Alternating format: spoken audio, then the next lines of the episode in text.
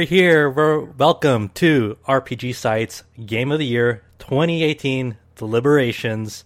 It is that time of the year once again. Even though we're, it's kind of we're in 2019 now as of this recording, but you know we wanted to make sure we get in the whole breadth of games that came out last year. There was a lot of late releases, and we wanted to make sure that you know they got the time they deserved. So here we are. Uh, I am joined I am I'm the host, Josh Torres. Hello, hi. I'm joined by Alex Donaldson. Hello. Hello everyone. Kazuma Hashimoto. Hello everyone. Brian Vitali. Hello. Adam Vitali. Hi. And James Galizio. Hello. Thank you, crew. Thank you, team, for joining us. And this year we're kind of switching it up a little bit different from last year. Uh, last year we had like you know that main top ten ranking list, and I think we shared the top five maybe. But this year we're doing a little bit something different. We're kind of bringing back a little bit of the categories, but we're uh, kind of reframing them as commendations. We wanted to highlight games of uh, certain elements, certain aspects, and you know, for, for the tangential RPGs uh, that are the non RPGs that we think RPG fans would enjoy. So you know, we're not just mainly focusing RPG, but also things that RPG fans would should definitely look at. So for yeah. to yeah, uh, do you want to say something, Alex? No, I was, well, I was just going to say, you know, we're calling them commendations because we we don't want to think of these as awards per se. You know, any game that we mention here will be, you know, we want to say in the in the area where we've highlighted it, that game is amazing. But we are going to pick one as well that we're going to highlight above all else mm-hmm. in the actual article yeah. and then we get to the meat of the main awards, I guess. Yeah, for sure. And uh, the commendations uh, for for what we have are commendations on story, commendations on music, commendations of design, commendations of art, commendations of environments and immersion, commendations of ports or expansion to an existing game, and a commendation to non RPGs, but for RPG fans for sure. And after that, we'll uh, have uh, this list. We're gonna have this uh, not gigantic list, but a, a, meaty list that we're gonna boil down to ten, and then we're gonna start ranking them uh, based on what we think is great above all else.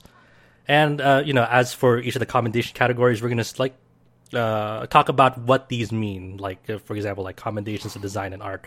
So, spare with us. we're, we're in for a ride yeah, it's it's going to be interesting. Yeah. These things always never they never quite turn out the way uh, we expect to. Mm-hmm. There's always a surprise. Um, so yeah, yeah.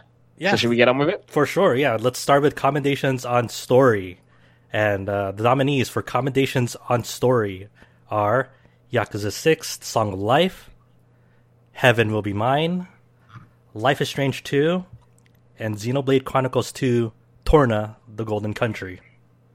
Let's uh let's let's get into it. Uh, for, first on this list, Yakuza Six. Why should it be uh, the best story of 2018?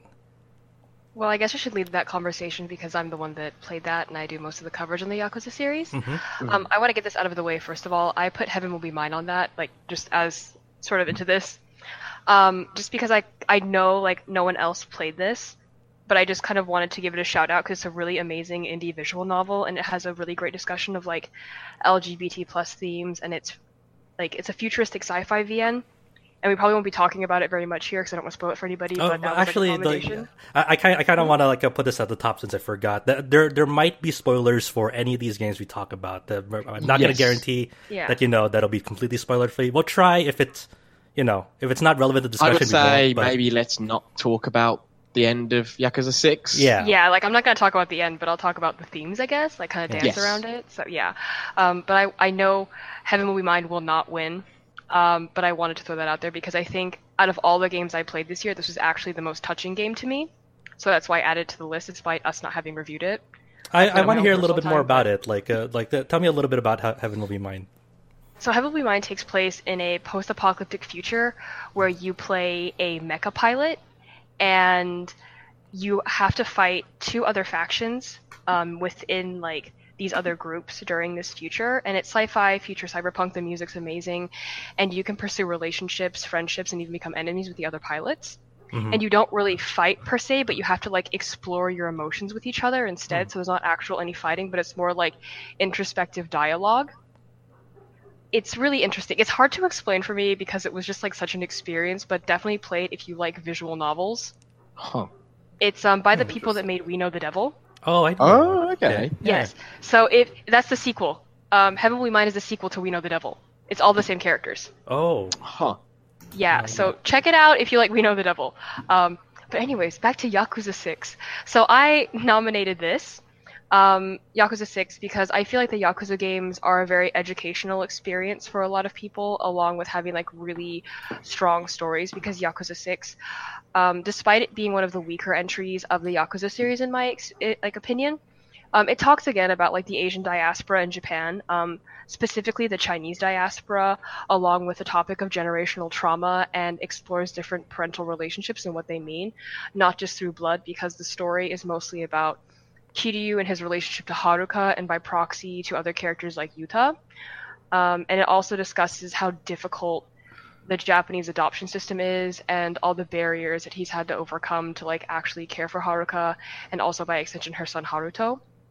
I can't like talk about this in depth because it has to do with huge spoilers in the game. Um, but I think Yakuza 6, it coming out this year um, and last year in Japan, I think it has a really powerful message just about like family and familial bonds along like what it means to be like a father or like a parent or even like a paternal figure in someone's life. Um, and I just I feel like it's it's a very like personal story as opposed to a lot of these more grandiose like titles that came out this year uh, that focus on maybe saving the world or whatnot. This is more about like caring for your adopted daughter and your grandson and people who like revere you or like look up to you and whatnot. Uh, its story is just really good, and again, it's full of like narrative twists and turns, as all Yakuza games are. The ending for this one is was really sad. Um, I played it again. Like this is my second time playing it, and I think I I cried again. Hmm. So it's just a very touching ending and a really I teared nice up at the ending, too. Yeah, it, oh man, it was a lot. Like they didn't have Sobol, which really like that made me bawl when I played it in Japanese. Mhm. But it was still it was still very touching, I think, and a really satisfying conclusion to Kiryu's story. Yeah, uh, the Yakuza. Uh, I definitely echo what uh, Kazuma's saying. It's it's one of those stories that's kind of universal because it's kind of what what we grow up to be, what we aspire to be. We want to be a good parent to the future generations. We th- think about a lot about what were the downfall, what were the feelings of our parents. How can we improve upon that? What were the great things about our parents? What can we improve upon that? And then throughout just the the saga of Kazuma Kiryu uh, throughout the Yakuza games, the mainline Yakuza games, and you kind of see him grow uh, at, first as a person, and then how the inclusion of Haruka in his life changes him slowly but surely, and it, it kind of reaches to a, an interesting turning point by the uh, beginning of Yakuza Three when he start when he starts at the orphanage at that, and how he grows as a character from there, and how Yakuza 6 tackles not only just Haruka, but how he touches the lives of other people in their relationships with their uh, with their children. And what does it mean to be a good parent? Does, is there such a thing that like is there a, a universal answer? Or does everyone find their their own path to what being a quote unquote good parent is? And the the song of life really really drives home that that point in a very touching way. I i i, I love it. As someone that hasn't played Yakuza 6, let me throw a softball. It's the only question I can ask, not mm-hmm. being familiar with it.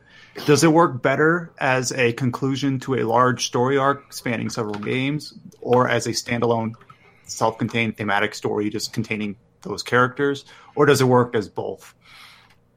Mm, I would say, in my opinion, it's better as a conclusion to everything that sort of culminated to Kiryu's life because there are bits and pieces within like the main story that do touch upon like things that happened in Yakuza 2, for example, Yakuza 3, obviously Yakuza 5 because it literally starts off at the end of Yakuza 5.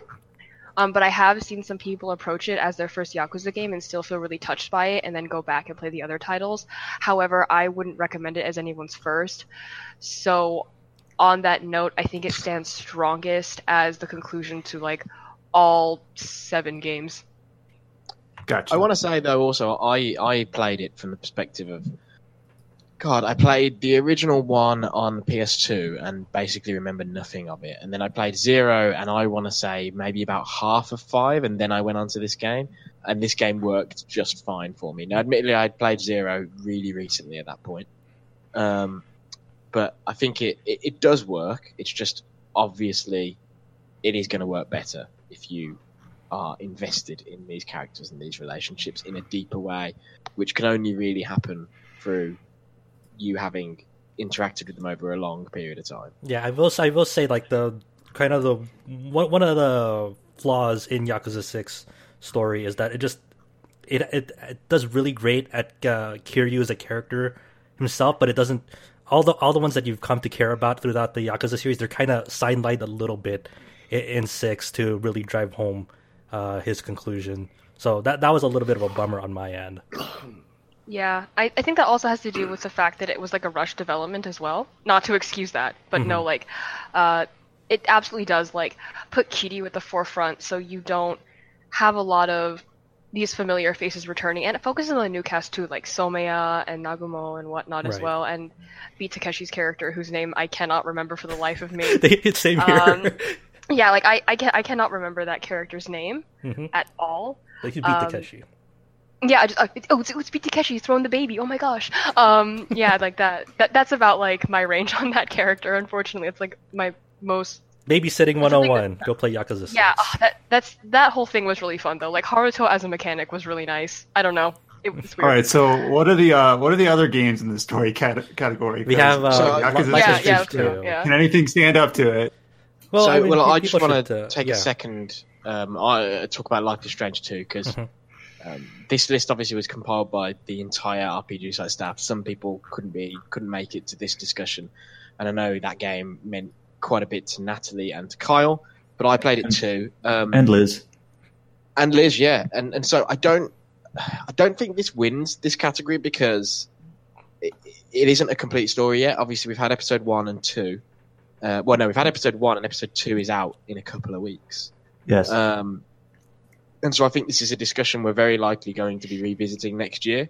But I still thought it was really interesting to uh, think about the both the prequel episode they did and more most specifically the first episode of Life is Strange 2. And I think it deserves a mention uh, just for sort of what they're doing because it would have been so easy for them to replicate uh, aspects of the story they told in the first game because they'd hit upon characters uh, and dynamics that people really loved. And indeed, there was a you know there was that prequel game spin-off developed by a different company that sort of does do that. It goes through the motions with those characters.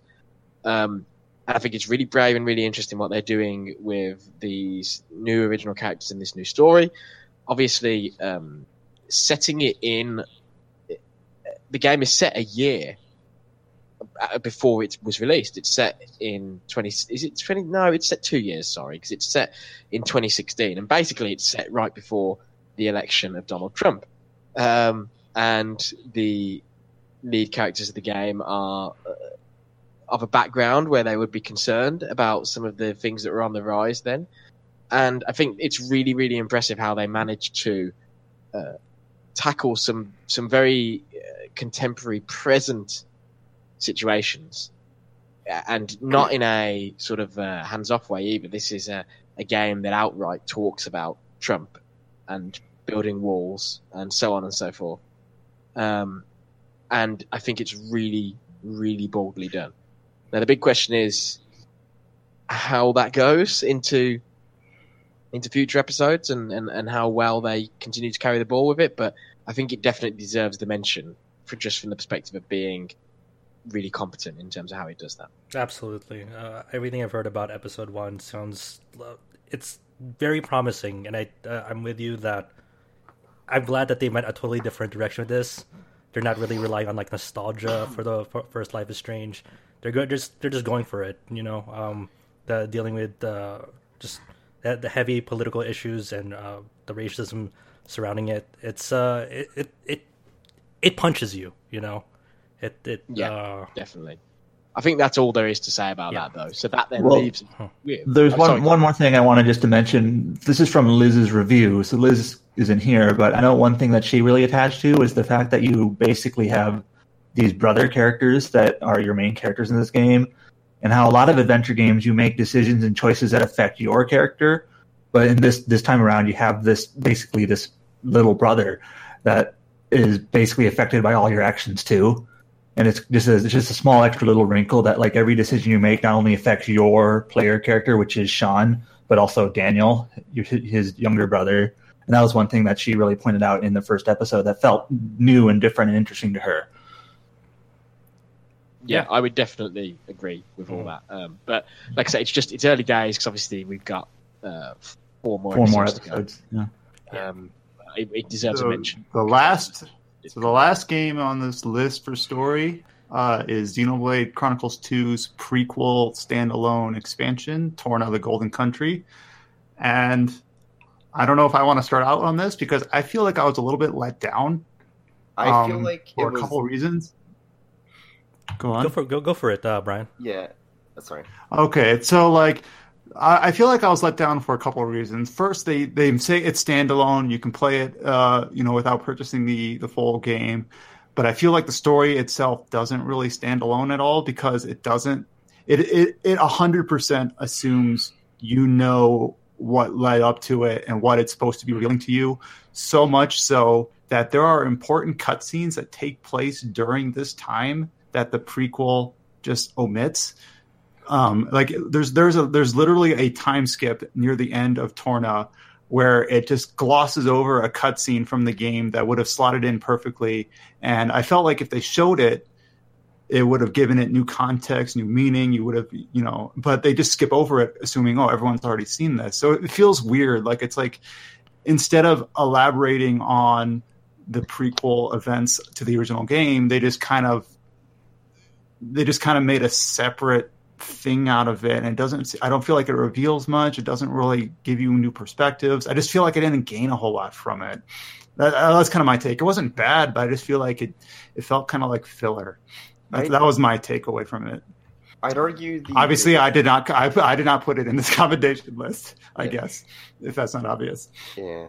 I'd argue that the word that kind of sums up uh, Torna for me, well, two words would be wasted potential.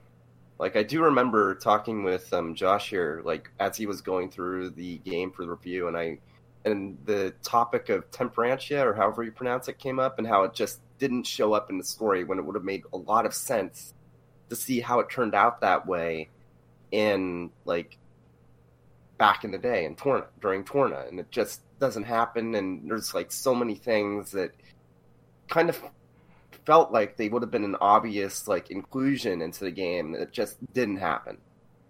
Yeah. Um, you guys are uh, are all totally correct on that. It the first thing I mentioned in my review was like this is not really standalone. If that, if you're looking for a more complete Xenoblade experience, um, I did put it on this list uh, for a, a little bit like uh, similar reasons as Yakuza Six, where it works if you played through all of Xenoblade Chronicles Two. Obviously, not as much if you're going into this as your first dip into Xenoblade Two, but I I like that Monolith Soft kind of did something different for uh, their story DLC. It's not. It doesn't really expand upon like you know your great understanding of it, but it provides some. It visualizes context into some of the heavier story beats of Xenoblade Chronicles 2. Kind of like who was Addam? Uh, who was he traveling with at that time? Who was uh, Lora? I believe her, name was. Um, and seeing what led to uh, Jin's uh, path to an antagonist, which kind of made me appreciate the the story of Xenoblade 2 more. Like when I, I went back and watched the story cutscenes uh, and whatnot after uh, finishing Torna, it's like, oh, that you know, kind of like the body language expressions of what they what they meant when they were interacting at this part of the scene late game. It's like, oh, that that makes a whole lot more sense, and I had a, Yeah. a better uh, appreciation of that tale. I don't think it wins this over Yakuza Six. I think Yakuza Six drives its homes its themes much better and a much more universal kind of light.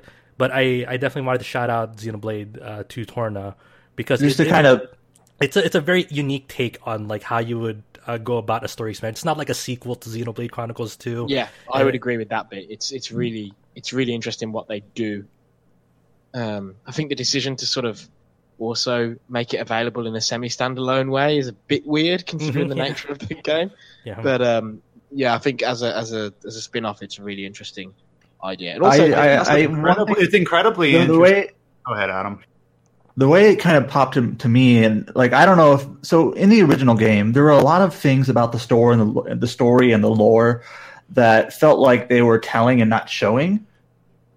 And the fact um, i don't know if they purposely did this knowing that they would expand on it later in this but that's one thing i appreciate about this expansion which basically josh said in different words was now they are showing some of these things like the in the in the main game we hear a lot and we see snippets of Jin's backstory and why he acts the way he does and basically his views on things. And this basically is like all right you heard about it. Now we're going to show you.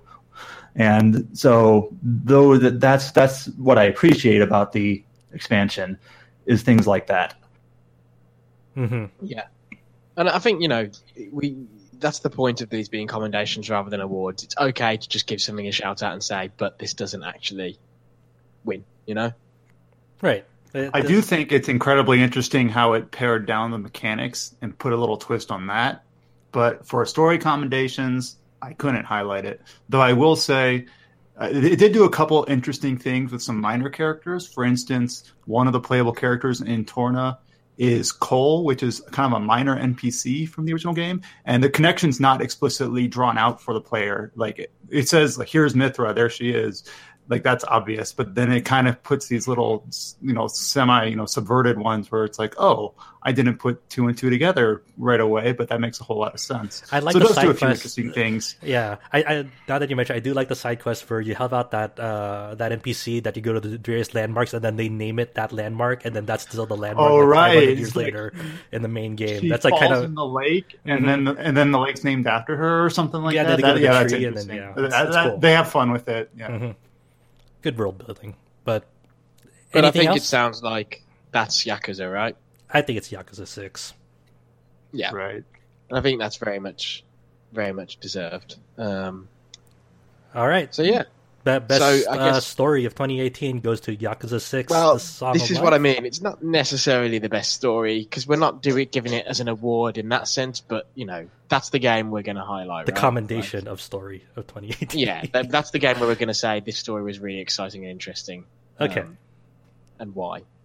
All And I guess now we do music. Yeah, commendations for music. The, the candidates for that are Octopath Traveler, Xenoblade Chronicles 2, Torna of the Golden Country, Thronebreaker, The Witcher Tales, Final Fantasy 15, 15 specifically the, the expansion music to that. Yeah. So I don't know. I, maybe maybe the you know we're playing it we're playing it by ear here. Maybe these discussions don't need to be specifically about individual games, but I just want to kick off uh, from the bottom of this list, and because I obviously I added Final Fantasy 15 to this list, um, and uh, my reasoning is just that though that game's had a lot of trouble and a lot of problems, um, and was problematic to say the least. Um, but good also, in my opinion. Uh, the stuff they've done with the music in the expansion is absolutely incredible. Um, they've they've done a number of things. just to back up, when we're when we're talking expansion, what are we talking? Just are we talking Well, the this is the thing, or because we're talking comrades? FF15 has has gone in so many different directions. Um, so, for instance, they had a guest composer for each of the uh, character DLCs, some of which uh, came out. Uh, Yeah, yeah, she had- I, I know Keiichi Okabe of NieR Fame uh, did the Gladio uh, story, I believe. Yes, and the and, and although it, uh, they they all actually came out last year, but I, ju- I just think uh, bending the rules a little bit. Like for instance, episode Ignis uh, came out right at the end of last year after we'd done our debates, um, and that has music from uh, Mitsuda from of Chrono fame, and that is some of the best video game music that's come out in a long time. But also the stuff that more did come out this year is mostly um, Comrades, which had a absolutely mad amount of music added. And what's really interesting, Okay, so just this- to just to just to paint the picture, Comrades came out in 2017, but its 1.2 update came out in 2018, which added a whole bunch of bosses and and the game has been and all that. expanded quite a bit since then. And and you know, um, to talk in real terms, for instance, the, the thing that jumps out to me is they, they added like a big final boss to that game where you where you fight um, uh, Bahamut and the music. That's that's that an Uematsu track. Yeah. mind blowing. And Comrade is full of that stuff, which is really, really impressive. And I think it's impressive for a couple of different reasons.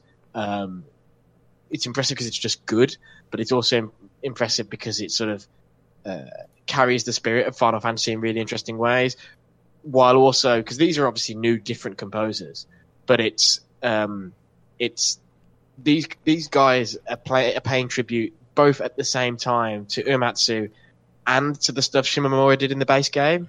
It's really interesting, I think. Um, and so, even though that's stuff that, again, I don't think it wins, uh, but uh, I, I just I wanted to to highlight that stuff because I It's think that's something a lot of people have missed. A lot of people have missed it because a lot of people are sick of that game, um, which is fair enough. Turns out And, Square and not is a sick lot of it too. paying attention.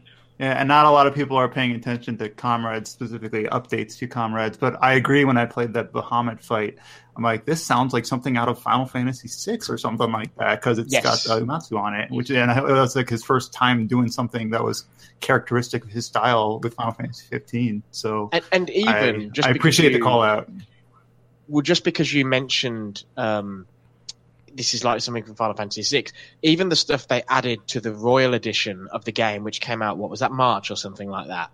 Um, so they added the Right. Omega fight towards the end of the game as like, you know, the classic Final Fantasy boss, Omega, as a, as a, as a villain. And the way they use uh, a remixed version of the Final Fantasy V boss battle theme uh, for that fight, because obviously Omega, that was the game where Omega made its debut um, and they use the original victory fanfare when you win the fight. The only place in the game they do that.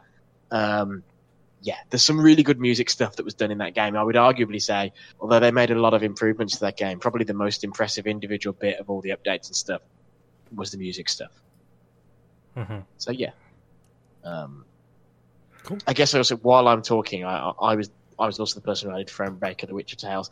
Again, I don't I don't think this wins, but I wanted to highlight it because um, it's a lovely, lovely soundtrack, and for a similar reason as as Final Fantasy 15, I think it's going to be overlooked because this is a a card game, you know.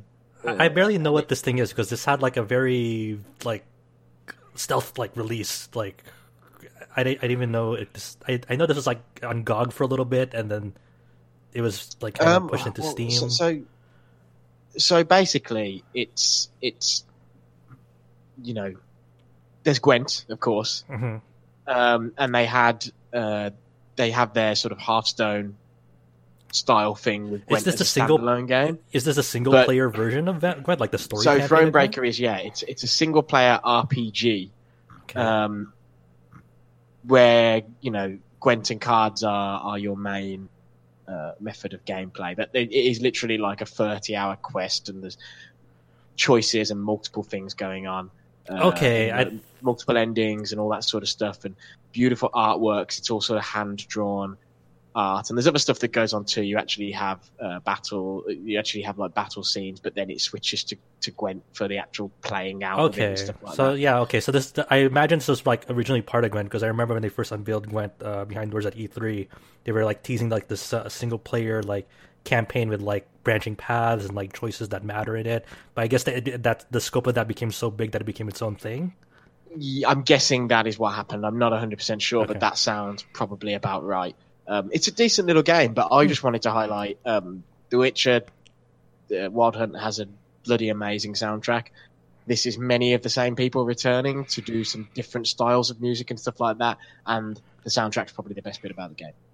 Okay, And and that's it really. I just wanted to say how amazing the soundtrack is.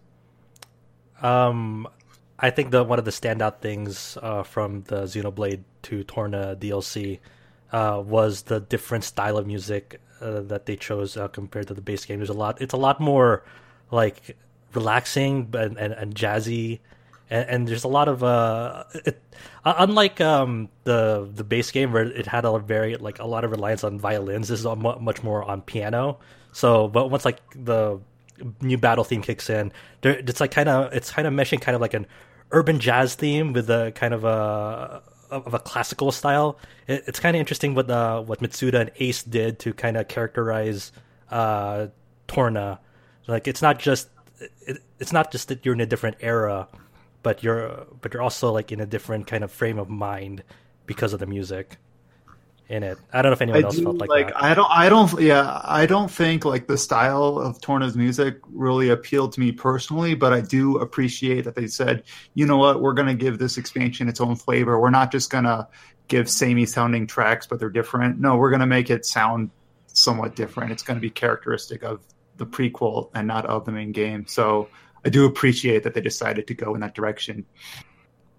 I do like the, the their inclusion of like of key moments of bringing that back, uh, like key tracks from the main game into like the more powerful scenes, especially at the end of the game, uh, and kind of it kind of evokes that like oh I remember that like happening at the main game like when they alluded to that.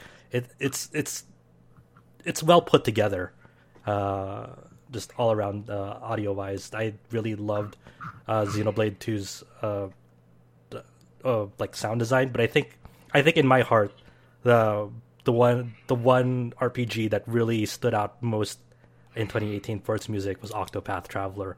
That thing is like a, a tour de force when it comes to just Yeah, I mean, Audio. well, I mean, uh, the music's all good, but I just want to say, every single boss theme is just, and every single battle theme actually is just mind-boggling. I, uh, the one who composed that was uh, Yasunori Nishiki, and I think he's a fairly like you know, new relatively newcomer on the scene. Like I know he did, was, was he like part of Cygames or Side Design? I I want to say I think he did some things for Granblue, but just this kind of was just like kind of like blow blowout project. Like this is what I'm capable of when I'm like when I'm at the helm. And it just, just, just, just. I already knew the audio was going to be something special from like the the first demo of Octopath. Once you got to the main music theme, it's like, whoa, whoa. Yeah, that Yeah, main it- it- music is real. it is nice to have uh, someone with like a fresh blood, you know, rather than something we're familiar with, something new to us um, with this new composer.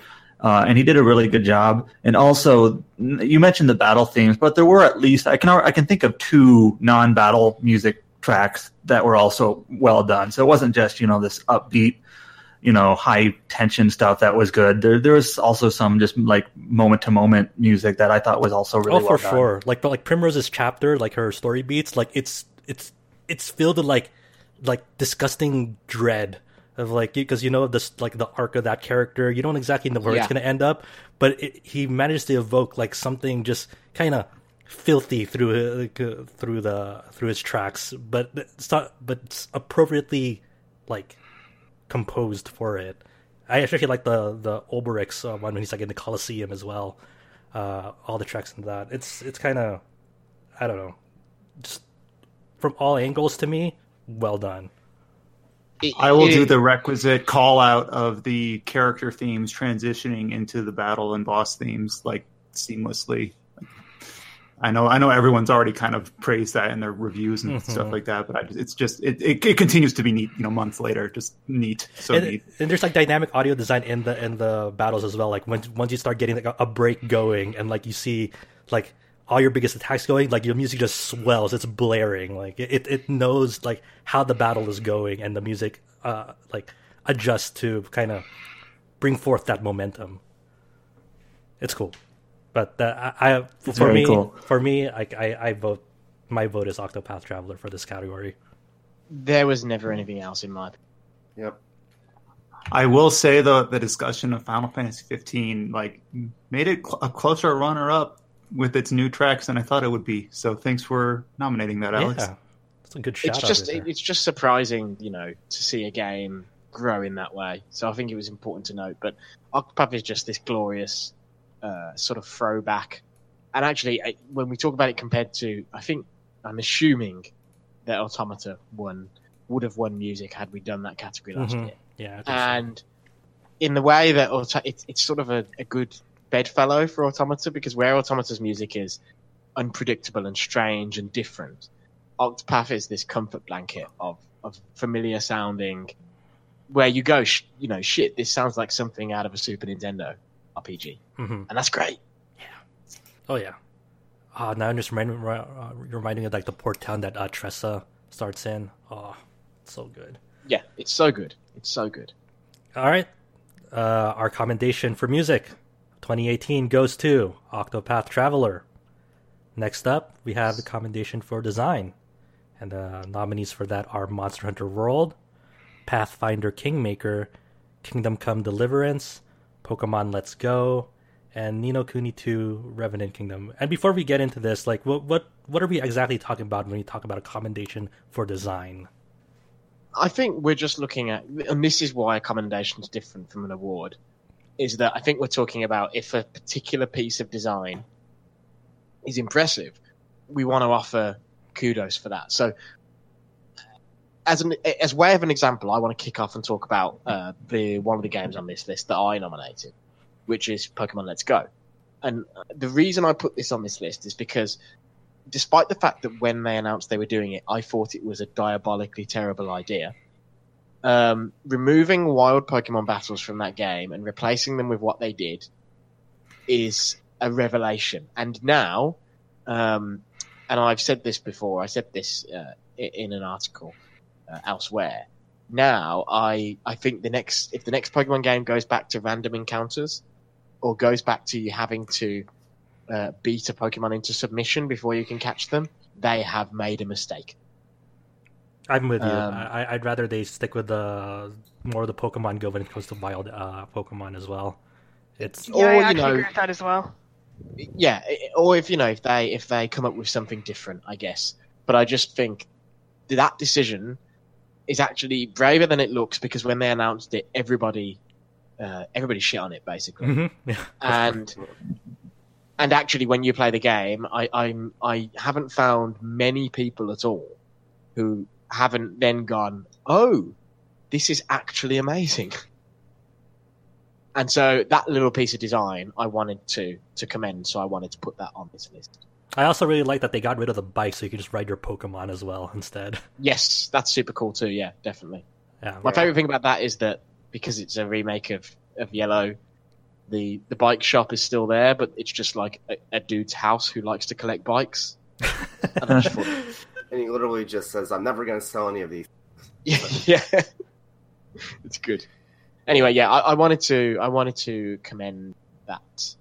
Um, So I'll give a quick shout out to the one that I put on this list, which is Pathfinder Kingmaker.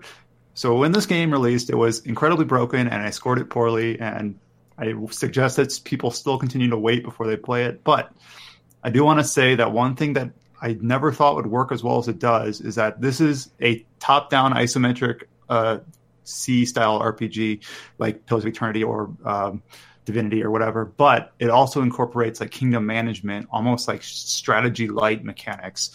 And this sounds like a weird, like, you know, something that it ends up being like uh, peanut butter and chocolate. Like it ends up working together better than I thought it would. Like for instance, you you take over a region, you set up guards, like, and that's kingdom management. And then when you and then when you go into battles or quests in that area, your party gets certain buffs to you know their dice rolls or whatever. And I just and that's just that's just the bot that's just that's basic you know chapter one stuff and it gets more complex from there like party members that are your you know your your tank and your your mage and all that end up also becoming like your your like leaders for your kingdom and w- one's kind of like your general and one's your diplomat and all and I just kind of I thought that that was neat and worth calling out so That sounds cool. I'm always down for kingdom Yeah. management. Yeah. Um, I just want to also take a second to talk about Kingdom Come Deliverance. There's a lot about that game that's deeply problematic, and so I don't think that wins this category. But um, I, I wanted to mention that I think their their devotion to having the game be a more realistic interpretation of what medieval life was life was like um, resulted in some really interesting gameplay stuff. The way that armor works in that game, the way that wounding works in that game all that sort of stuff is really really interesting.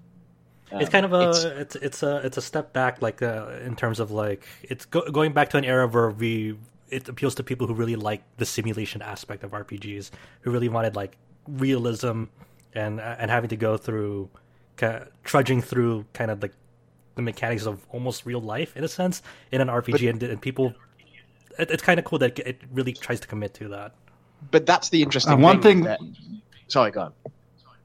I was going to say one thing that sticks with me. It seems like kind of small potatoes, but when I was playing the game at E3 2017 when I was first playable, it's like, by the way, if you wear a, a heavy helmet, your field of vision is going to be crap. And I'm like, that that makes a lot of sense. Like they actually thought of that sort of stuff. Like you put on this heavy helmet that has good armor, and you can't see worth crap because it's got you know just the visor slot to see through. And it's just I haven't played the game proper, but that that sort of little that little anecdote of struggling to you know see your opponent because of what you're wearing it's just it's kind of like attention to detail or things that are not normally considered because they're, they're too they're too simmy they're they're not fun I guess but they can be fun if if they're if, if that's the goal of the game is to to make those sorts of trade offs like you can wear heavy armor but this is your trade off or you can wear light armor but you're going to take more damage or whatever.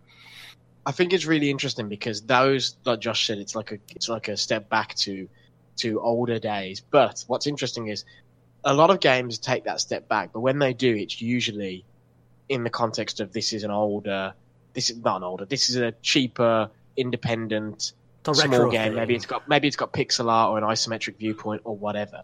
What's really interesting is they took those mechanics and dropped them into a, a, an Elder Scrolls or Dragon Age sort of style experience, and it is that thing of to use Dragon Age as, a, as an example. You how you run around in Dragon Age covered in blood and nobody comments any the wiser. Whereas in this, if you walk around soaked in blood after a battle, it has a significant impact on the way people react to the to you, the way people interact with you, if people will fear you or whatever. And I think that sort of stuff is really really interesting. It's unfortunate that it sort of got caught up in other things, some of which are outside the scope of the game. Uh, but I wanted to mention that I thought the way it handled that stuff was pretty interesting. Okay, so before we move on, what are we actually crossing off the list uh, right well, now? Can I say one more thing about Kingdom Come since yeah. I played it? Um, uh-huh. I don't think anyone else has. Um, I mean, obviously, what Alex has said is true and good, but a couple of things that I also really appreciated, or at least understood the the reasoning behind it, was when you're first starting out in that game, um, like just like level one, just start getting used to everything you kind of suck at everything. You can't fight. You can't wield a bow. You don't know how to pick a lock. That was actually a big point of contention where people thought the lock picking was incredibly hard, and it is when you're starting out. And that kind of reminded me actually of this. This might be a weird tangent, but similar comments to Alpha Protocol when yep. that released. That's what I thought. Uh, a couple or more than a couple years ago now. But it's like this is an RPG where you know you're not it you really are role playing, and when you're starting out, you're not going to be good at these things, and you you you get better at all of the different almost they're almost like mini games all the different components to the simulation aspects to the game by doing them more and then you level up and then you get different buffs and perks and things like that and you get better at it. Eventually you sort of actually become like a walking demigod to be honest but um but yeah just kind of starting out you feel so vulnerable and you feel kind of pathetic and the, that sense of progression as you go through the game, it, it, it's done fairly well and it's interesting enough. Um, the other thing that I wanted to mention too is combat, and combat in this game is it feels intentionally sloppy to me, and it I don't know if that's just kind of their way to emulate medieval style combat where um, it's not going to be really finesse like a I don't know a like an East game or you know where people are doing magical jumps and flips and things. It's just kind of this clumsy, uh, you know, sword versus shield type type of battle in first person, and it's it's one of those things you get used to. But it kind of it also I feel like I appreciated the style for what it was going for. It's hard yeah, for me to definitely. say the combat was good, but that I, I sort of appreciate it's how it fit to the rest of the kind of the thought process behind the tone and feel and style of the game definitely, and it, it, sort of plays into all that, right? Like you know, when you have a big helmet on and you can't see shit, of course everything's going to be sloppy. Mm. Um, and so the sloppiness is on a sliding scale too, where it's not different. It, it can be really sloppy or kind of sloppy, but you never feel fully like you are a complete master of the blade. And I doubt anybody did back then. Mm-hmm. Hmm. Uh, so... I guess nobody else is going to talk about Ni no Kuni too. Um, all I'll say is is that it did. I'm I'm not sure if it really fits on this category because it does a lot of things with its design. Like you have the kingdom building aspect of it, which is basically a mobile game where you're waiting for things to auto finish. Yeah, Ni no Kuni 2 is a weird thing because like it, it had a lot of like mechanics, none of them really Exactly. work together Mhm. that much. And like you have, some, I mean, the most it works together is like it tries to focus on the city building and how, well, on kingdom building and how like if you do side quests, sometimes these people will come to your um, kingdom and whatnot. But then you have stuff like the top down, like almost RTS like uh, missions where you're doing like battles with your army. And I mean, I- I liked Ni no Kuni too, but I don't think any of its individual designs do anything necessarily interesting. And the I've said this before. really- I've said this before with level five games, level five, the developer, is that they, they tend, a lot of them, to have this sort of kitchen sink approach where they just shove in different mechanics and sub mechanics and modes and things like that into their games, mini games, things like that. And I feel like sometimes the cohesion isn't great.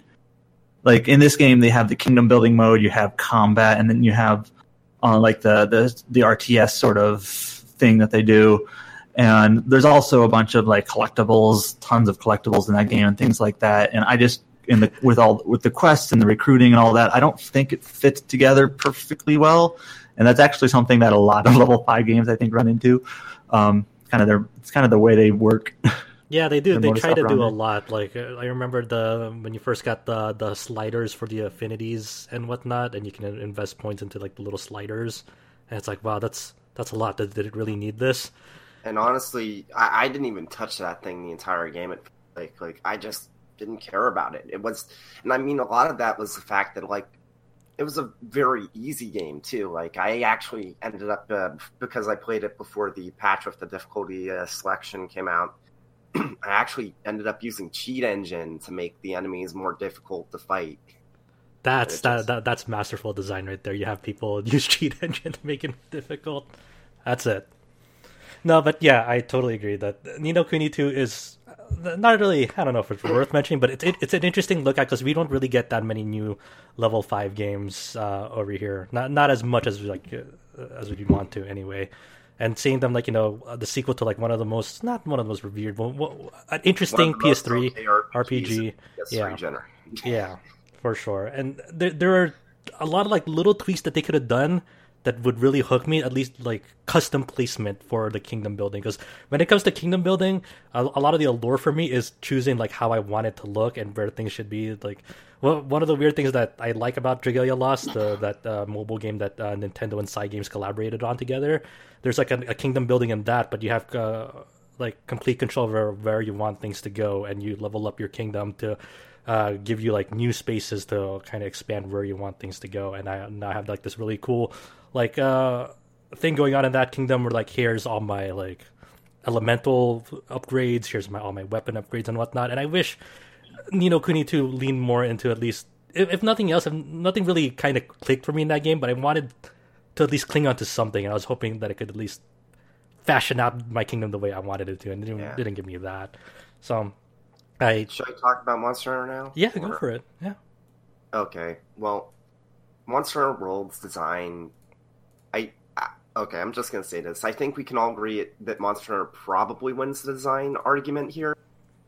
Is it I, just me? I don't know. I, I, I like I, I like Pokemon Let's Go in my heart, but I'm not sure. I. I like Pokemon Let's Go a lot, but I, I do think that um, everybody, including Capcom, uh, for making a Monster Hunter game that kept the core of what the series was about, but also made changes to make it appealing and acceptable to a Western audience was impossible. And they did it. Yep. Um, like, I guess I haven't really talked about like exactly how much of a background I have the Monster Hunter series, but like I've been playing it since Freedom Unite. I've played literally every like mainline game that's come out since then, and it really says a lot that people like me were able were perfectly fine with all of the changes and actually preferred some of the changes Monster Hunter World made to the mechanics. But that's not the reason why I think it really fits the category for design. Honestly, it's a bit weird because um, we also have Monster Hunter under the uh, commendations list for uh, environment slash immersion. But I feel like the way that each of the kind of levels or like maps, like the environments kind of mesh with the gameplay is what really stands out to me and makes Monster Hunter World great.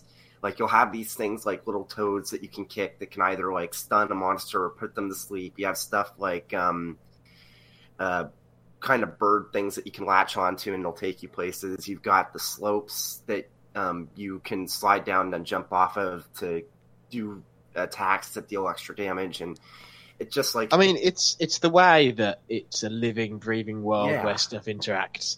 It is that first moment that you see two monsters run into each other, Mhm. and then it kicks off, where you're like, So, oh, um, I'm the opposite of James, where I played a lot of Monster Hunter World, but it was my first game in the series because I play on PC. Uh, so, are those things that you mentioned, like slopes and the frogs, like are those new to World? Just I'm ignorant. let me just put it this way. Take a look at Monster Hunter Generations Ultimate, which also, well, in the West came out this year, and there were no slopes. Like you had ledges that you could jump off of, but that was a relatively recent introduction to the series. Um, if you had anything in the environment, it was literally just stuff that you could pick up and then small monsters. Like there was nothing besides that. Um, like well, and and then there were like little things like in Freedom Unite, there was like a portion of one map where if you're fighting a Tigrex, a monster that's uh, pretty um, pretty uh, famous in the series, if you kind of you, you could kind of there, there was a wall behind you and you could like dodge out of the way and it would get its maw stuck in the wall and it would be stunned that way and there was stuff like that but they were very rare so pretty much the only the only things from Monster Hunter World that were in the previous games were again small monsters. Um, you could gather stuff, but not nearly to the same degree as you could in World, and uh, that's pretty much it. And World's got like the vine floors and the waterfall and the, the sand pits. Like it's got a lot. Yeah, And the thing, the thing that I'd say is to, to sum it up is that Monster Hunter World is a game that you your goal is to kill the monster, but you're not just limited to a couple of options. There's all sorts of crazy stuff, and your plan can change on the fly. Where you might realize, oh, there's a monster that I, that's that's now hostile that I can lure over here, and you might realize that halfway through. Um, it's it's really cool. Yeah, one one of the biggest like changes that was introduced into the world, like it, it sounds crazy to actually like vocalize, but just the seamless areas, not having to go through zone to zone to zone loading it, and then you can actually plan out. Okay, we can actually start thinking about where this monster is going to retreat to. So one of us will b- branch out and go to like the actual route it might actually retreat to, and then cut off its retreat path there. And that's something you And- can't really do in in uh, previous Monster Hunters, and that was really cool. Just kind of finding out like just in case from bad gets to worse, and we can't we can't get it pinned down to this one spot, someone will intercept it and mount it on its way back. and and little things like you know the way they change the way potions work. I remember writing about that uh, after seeing it at E3, and people were like melting down, going, "Oh my god, they've made it so you can move while you're taking a potion. This is Monster Hunter being babyfied." But then when you see it in the context of Monster Hunter World. And realize that because there's no hard borders between areas, you can't jump into an area, chug a potion, then jump back to be safe. Anyone that realize says that why- they didn't do that in the previous games is lying. yeah, exactly. So it, it's yeah. I mean, it's it's perfect basically. Um, I, I do think both Kingdom Come and Pokemon are both really interesting. Um, but I think that Monster Hunter wins this because, like I said, I think it's summed up in the fact that that uh, everyone at Capcom thought it was impossible, and like two free dudes said, "No, we're going to do it." It's probably Um, it's uh, honestly, if I'm being honest, like it's probably like top five riskiest games this generation. Uh, Just uh, Yeah.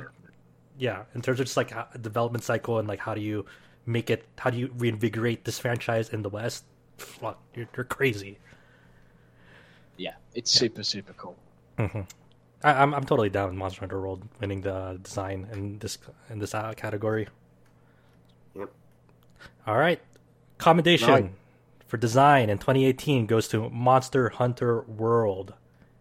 They Moving- thought it was impossible, but it was not. Yeah, somehow they found a way.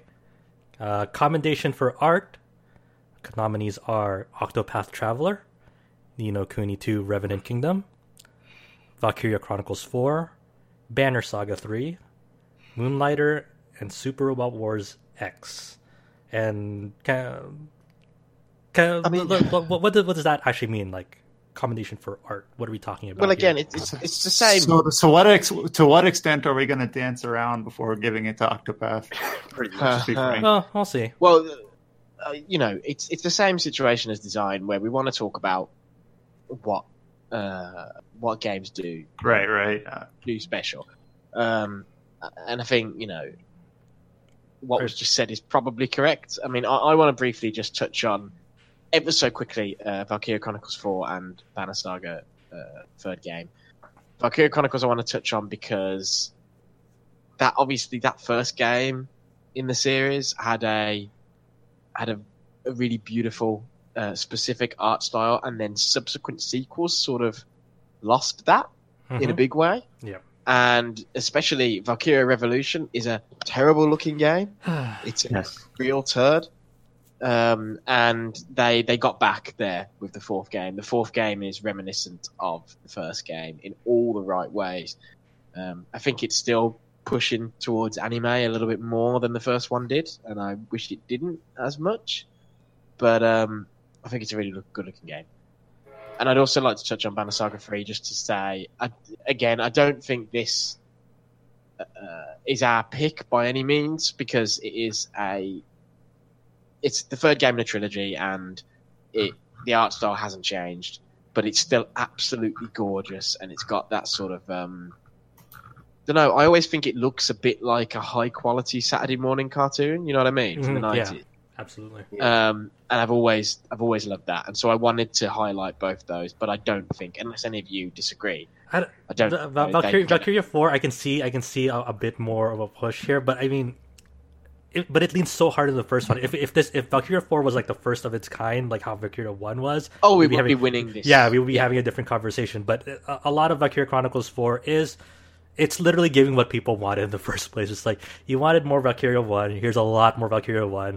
Maybe a bit more one than some of us would like in terms of like gameplay. Right, like I feel, I feel like some of the animations are literally like copy pasted, but I think that's fine. Yeah. Like they, they instead I- of trying to do something different or risky, they're just like, we know this is works. It works incredibly well. Let's just go with it. It looks mostly the same. I do like the is refinements great. of the engine. So I, I, I- do hope that like if they if, like when I interviewed them at E3 with Zach, um, they said if they were going to make future Valkyria games, this uh, war would be the basis for that. And I hope they really they not only use it as a basis, but also really expand upon it in all aspects in terms of like uh, gameplay enhancements, in terms of uh, especially art design. Because I really like the the canvas engine, but like there's only so much I can take of the canvas engine, if you know what I mean. Like if if if the if there's a Valkyria Chronicles Five and it looks like the canvas engine again without anything really to spice it up, I'd be a little bit let down.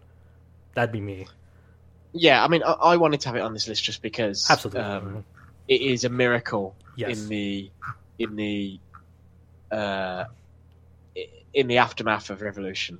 yeah, Yeah. Who, who would have thought they would Yeah. actually just like Beam in a hot turd. I thought that series was done.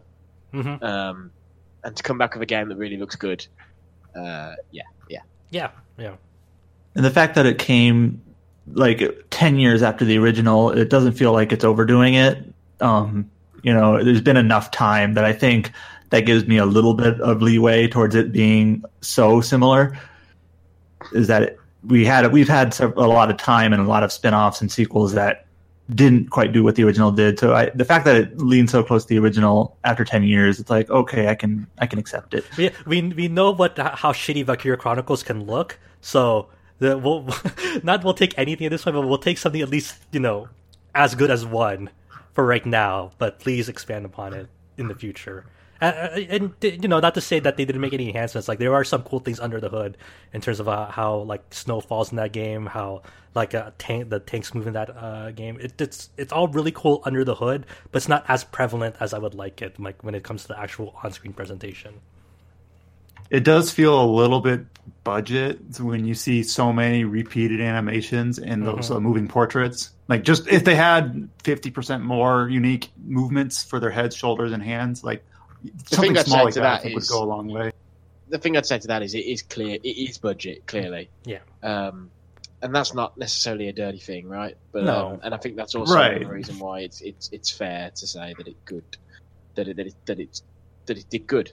but I don't think it wins anyway. Speaking of budget things, uh, the reason I put Super, Super Robot Wars X in here is really for the new the the new uh, additions to it because you know Super Robot Wars games are not infamous for, but they do you reuse a lot of assets from earlier Super Robot Wars games. Like in this one, all the returning ones from uh, V, uh, SRWV, and the, even like the PSP games, uh, like with uh, Code Geass coming back into it. Like all those models and some of those animations, you know, are from the PSP games. Like it's not a great look, but they they did what they had to to not only include them but also get the proper treatment for the other new ones in there. But like uh, the new additions, specifically Mashin Hero Wataru and um, uh, G-Reco, uh, Gundam Reconguista, like uh, the, those those types of uh, series are really hard to nail when it comes to their kind of vintage style.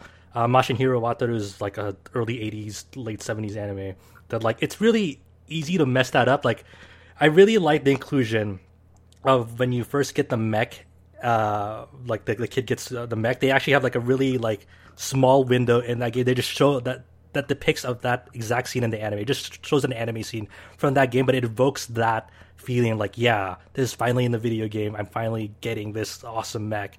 And uh, in the same vein of uh, Gundam Reconguista, of like it's it it was a show that it's a fairly recent show, like 2015 or something, or 2014.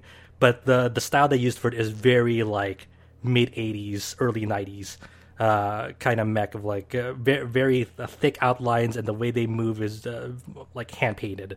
And for them to really nail that in the game, especially the main mech in that Gundam Reconguista game, like you can tell where the budget went in that game. Uh, of course, at the they kind of had to sacrifice some of like the returning ones in the way like, hey, we'll t- add in some new animations, but the real stars of that game were the new additions, and just seeing that really like lovingly represented in that game was amazing. Like I like memories of that flowing back to me of like wow they really fucking nailed it this time around. Super Robot Wars is, X isn't gonna uh, win this category, but just the new art design that game is just top tier stuff from especially from a, a, a player of all these games. Like I kind of know what I'm in for every time I go into these games, but just seeing them nail that aspect, uh, I was blown away. It was awesome. That's cool. That's really interesting to hear. Um, Moonlighter is just gorgeous looking. Lovely little independent game with some beautiful sprite art. Um, and I think we're going to talk a lot about sprite art shortly. But um, I just I put this on the list just because I think it's an absolutely gorgeous looking game, and I think Liz reviewed it if I remember correctly, and she loved it too and gave it a nine. I reviewed it. Yeah, Oh, Kazuma did you review it? Oh, Yeah, I reviewed it. Yes, and you liked it, right? It was a nine, I, right? I love Moonlighter. I still go back and play it a lot. It has so much personality, like the sprites and all the character art. It's absolutely vibrant. I think the world was just like so cozy and nice to be in. Um, even in the darker dungeons, there was just so much atmosphere and so many like. Uh, the environmental design is interesting because a lot of the story is told through like memos or like looking around through rooms and finding items. Um, so I really like that. And regarding its art, I also like the kind of font they picked because it wasn't hard on my eyes. And I have Yeah, really it's bad really clean eyesight. cut. Yeah, so it's so it's very easy to read, incredibly legible. Um, the art's crisp, the sprites are bouncy. It's it's really nice. Oh, it's just a very good feeling game. Font work is so important. It's like one of the most over like overlooked things for, for people. so that's really Yes, good to font- hear, actually. font is very important to me. I have incredibly bad eyesight, so if an eye you. like it, it, yeah, if a game that I play gives me bloodshot eyes after like an hour, I'm like, okay, I, I can't play this a lot. But Moonlighter didn't have that problem, so everything was incredibly legible. Um, the button prompts were really well done. Um, just it's all and just the overall UI like and UX is just it's so pleasant and well yeah, designed. every, well, everything about it. Not even just the UI, Yeah. just like the animation has this lovely smooth quality. It, Mhm. There's so many games that do this lo-fi graphic style where you know they try to ape, you know, Super Nintendo, Saturn era sprite work, and not many get it right. But but Moonlight, Moonlight is definitely one of the ones that I does. need to go. I need to go play that. Did they uh, actually like release all the things they had in their roadmap? Because I think that was like the primary thing that held me back from getting that. Uh, I think it was the game that had like the release and then it had a roadmap of things to be added post release. Yes, everything everything's out now, including the new game plus, which adds a lot to the game. Actually, going back and replaying everything, getting that new set of armor and weapons is really great. Okay, yeah. Uh, and then we have Ni no Kuni 2. Yeah, Um, Ni no Kuni 2 is kind of. I'd say that the art style for Ni no Kuni 2, like specifically of the different kingdoms, is like the most interesting part of that game. yes, uh, they did a great job, like giving each kingdom its own personality. Like the Water Kingdom is always gonna be the one that sticks out to my mind in that game because that was that was my favorite one, uh, just from top to bottom in terms of the design, but also like the, the story they were telling in that arc. But uh, th- there's something that still is more charming to me in Ni no Kuni 1 than in Ni no Kuni 2. Like, I know Ghibli isn't on on board with Ni no Kuni 2, but they try to evoke that style. But Ni no Kuni 1, like, I don't know, that did more for me than Ni no Kuni 2. I feel like one thing that's worth mentioning with Ni no Kuni 2, and that's a knock against it for art, is the world map and the sprite, the, the little model. 3D model, yeah, Yeah, I yeah. I never really gelled with that. it just It looked Clashes. like it looked like a board game almost, but not a great, great looking one. You're right. Yeah. I didn't think I, I forgot about that part of the game. Yeah, I I, I really it, it's clean, it's vibrant, but the, there's too many inconsistent things about that game that I could really bat for it. You know, because it, for for every step forward I give Ni no Kuni 2, I think of like two steps back of like, well, they could have done this instead. Yeah, that's the Yeah. thing that really gets me with that game is that like in pretty much every category there's like some things it does well and then you look at another portion of that very same thing and it's like, okay, so if you got that right, how come you messed up this? Yeah. Uh, um, and then we have Octopath Traveler, which kind of speaks for itself at like first glance. The like obviously you know the their self-labeled HD 2D thing totally worked out. Like I thought it was gonna get old. The one thing I uh, the one knock I had against it that thankfully they added in as option the final game was getting rid of like the or making the borders less dark in it. yeah, That didn't really gel with me. yeah, definitely. Yeah. the vignetting. Yeah. Yeah, Yeah. Um, turn that off like first thing you could do. but and it's so. it still had this strong depth of field effect too, which you couldn't toggle. But Yeah. that's like that's like nitpicking at that point. Like I wish you could toggle it, but it's it I- I totally get like, why it you does can't. so many Yeah. things well. the the the whole diorama look to it. It's just Right. the, the, I wish all like all my favorite old JRPGs like got a modern remake that looked like that. You know, it's like man, I hope someone somewhere just like pumping these out. It's it's cool. Uh, the lighting effects, the, the especially the explosion effects during battle, especially on Yeah. oversized boss sprites. Oh, it's awesome. I, I I really love how they just brought back the old school Final Fantasy type, where like the bosses, even though they're humans, they're like towering over you. Mhm. You know, that's it's just it's just that that's a little one of those nostalgia things. That's just cool. E- Well, you- you Even don't the have to do sprite work though on the on the overworld, you know, this is they they have a lot. The game, if Octopath has a problem, right, it's with the story. But those uh, the sprite work of the characters has so much character, and the way the sprites change based on the jobs that you have equipped and Yeah. all that sort of stuff is super cool. Yeah, Mhm. Um, just seeing all the e- everyone's fan art uh, a few months after that game came out of like everyone in their own in their own attire when when you equip them a certain job. It's like it was cool to see like you know what people's It's- interpretations of it's- that are. And it's crazy the amount of detail. Like it's not just a palette swap. Like if you turn Tressa, the merchant, into a subclass hunter, she gets like the hunting hat, like the the, the pelt hat. Like it just Yeah. stuff like that. Where it's not it's not just like they borrow the color of the other character and get a palette swap. Like no, it's actually like this is what this character would look like as a hunter or, or as a fighter or whatever. It's just look huge attention to detail. So it's stellar. hmm Yeah. So I And, mean, uh, I mean, the, the funny thing is, I think there are still problems with the Octopath art style. I think the way the 3D environments work is a little off. The perspective definitely needed some work. Um, but ultimately, um, it's such a unique, interesting, brave choice that I think it wins over Moonlighter. Um, and part of the reason why I think it does take away that main commendation is because you know, we want to encourage more of that because there's two ways to do that retro throwback, and one, well, there's three ways really. One is to do like the hideous sort of art that they've done in the uh, re-releases of like Final Fantasies five and six.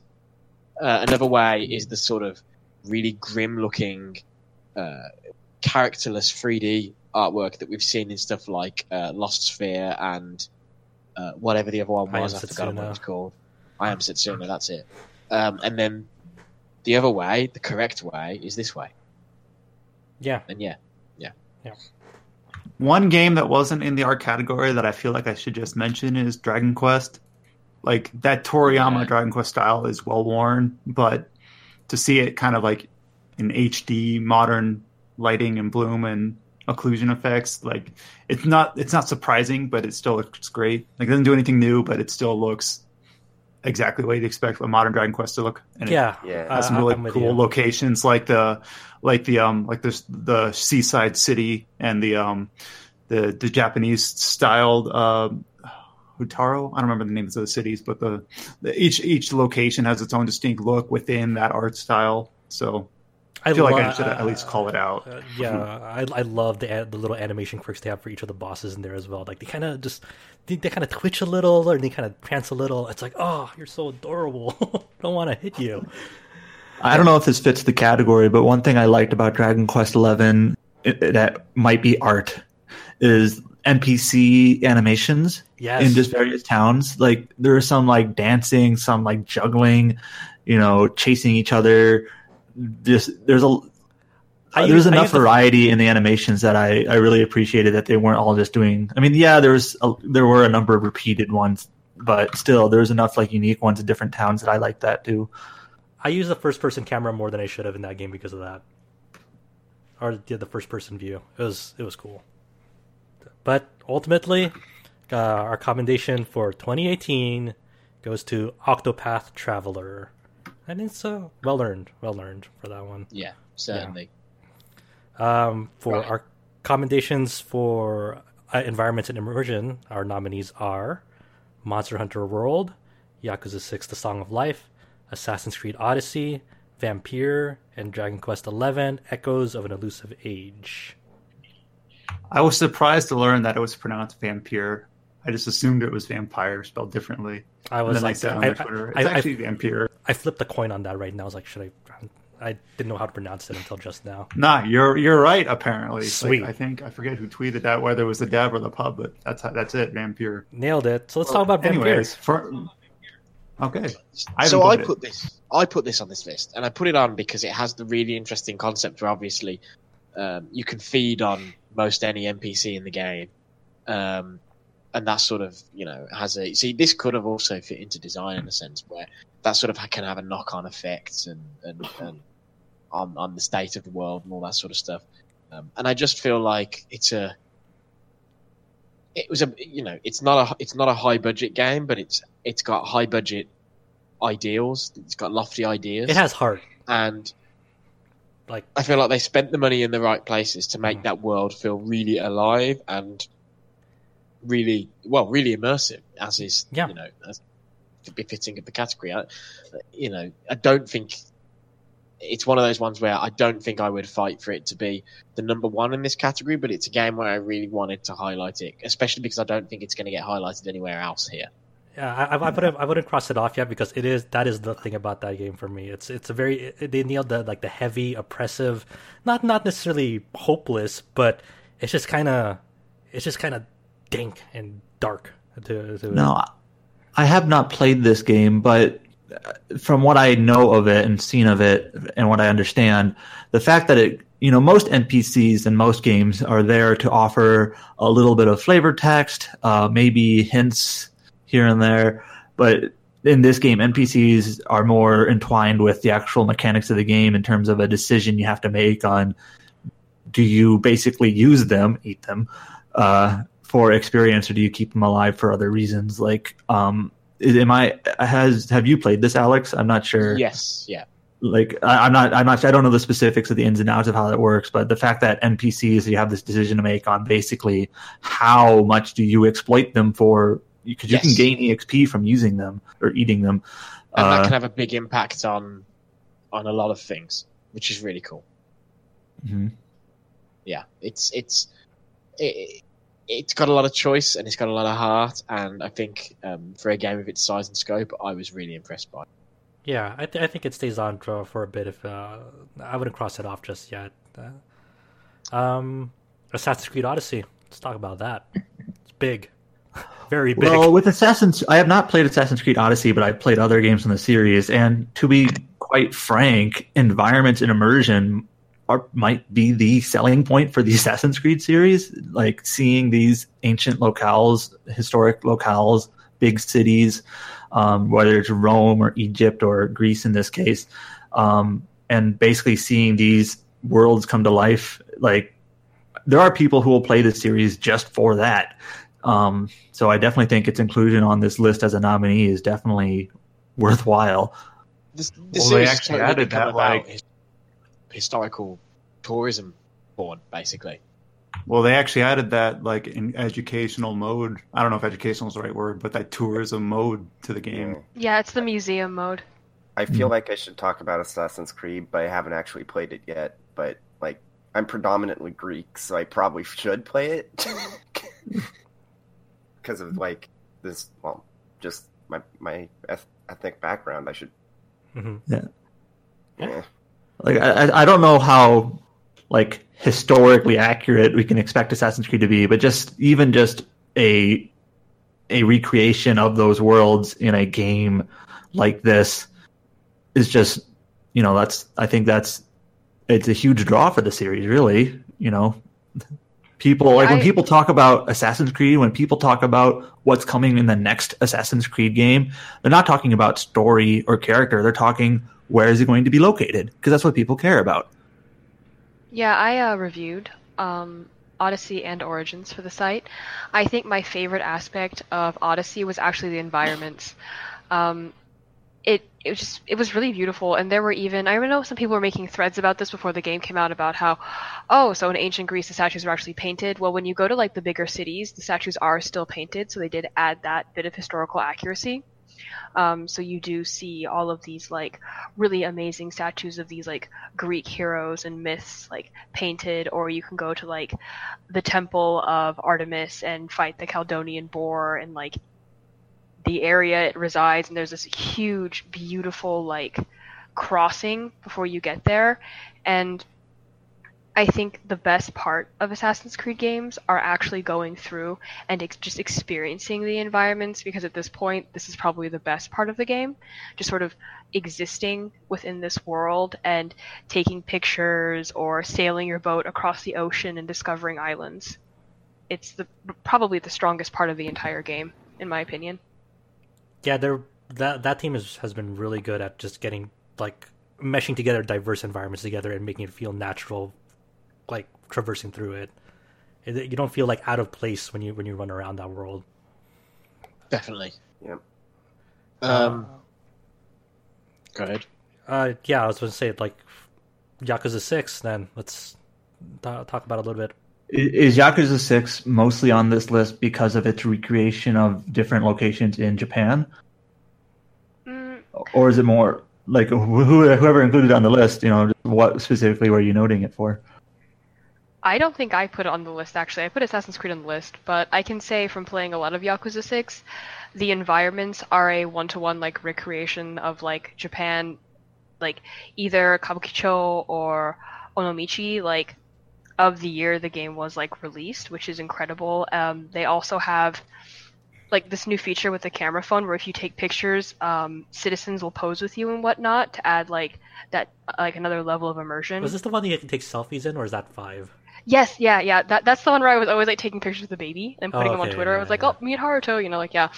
Um, but I remember posting pictures when I was like going through Onomichi and putting them on Twitter, and people were like, "Oh, are you in Japan right now?" Because people thought this was like an actual photograph. That's good. yeah. So like the environments in this are incredible and astounding.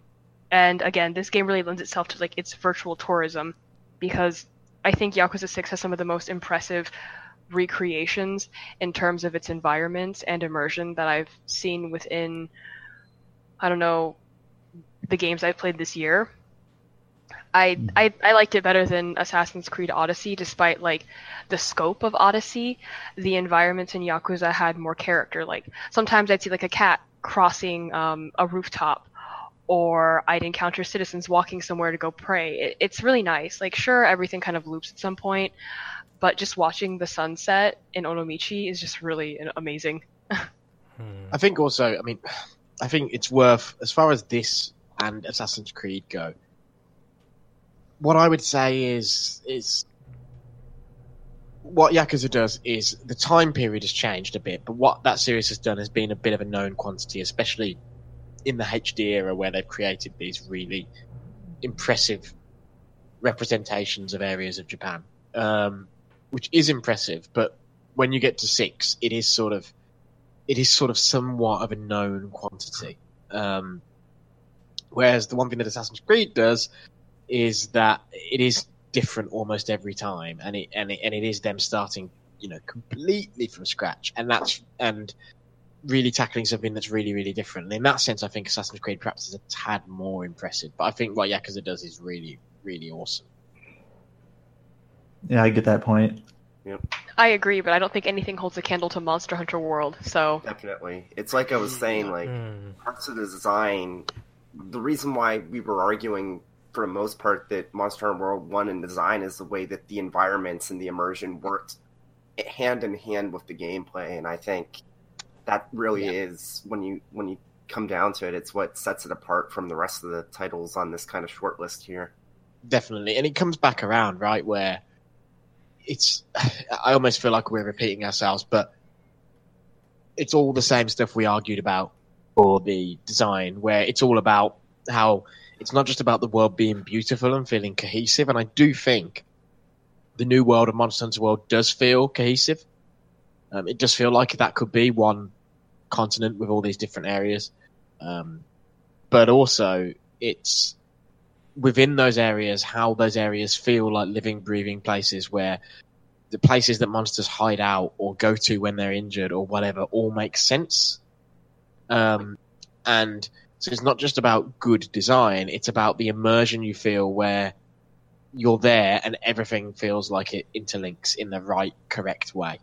Like one of my Um, favorite features of Monster Hunter World that you don't really see that many people talking about, but the whole like capture net mechanic and how you have all these different like species in the world itself, and there's like a an entire like almost like mini game. Like you don't get anything from it, but if you see like the well, besides some trophies, but if you see these like living beings in the environment that are smaller, you can and you, you're like, hey, that looks cool. You can literally just like throw a capture net and then you can put it in your room, and it's just.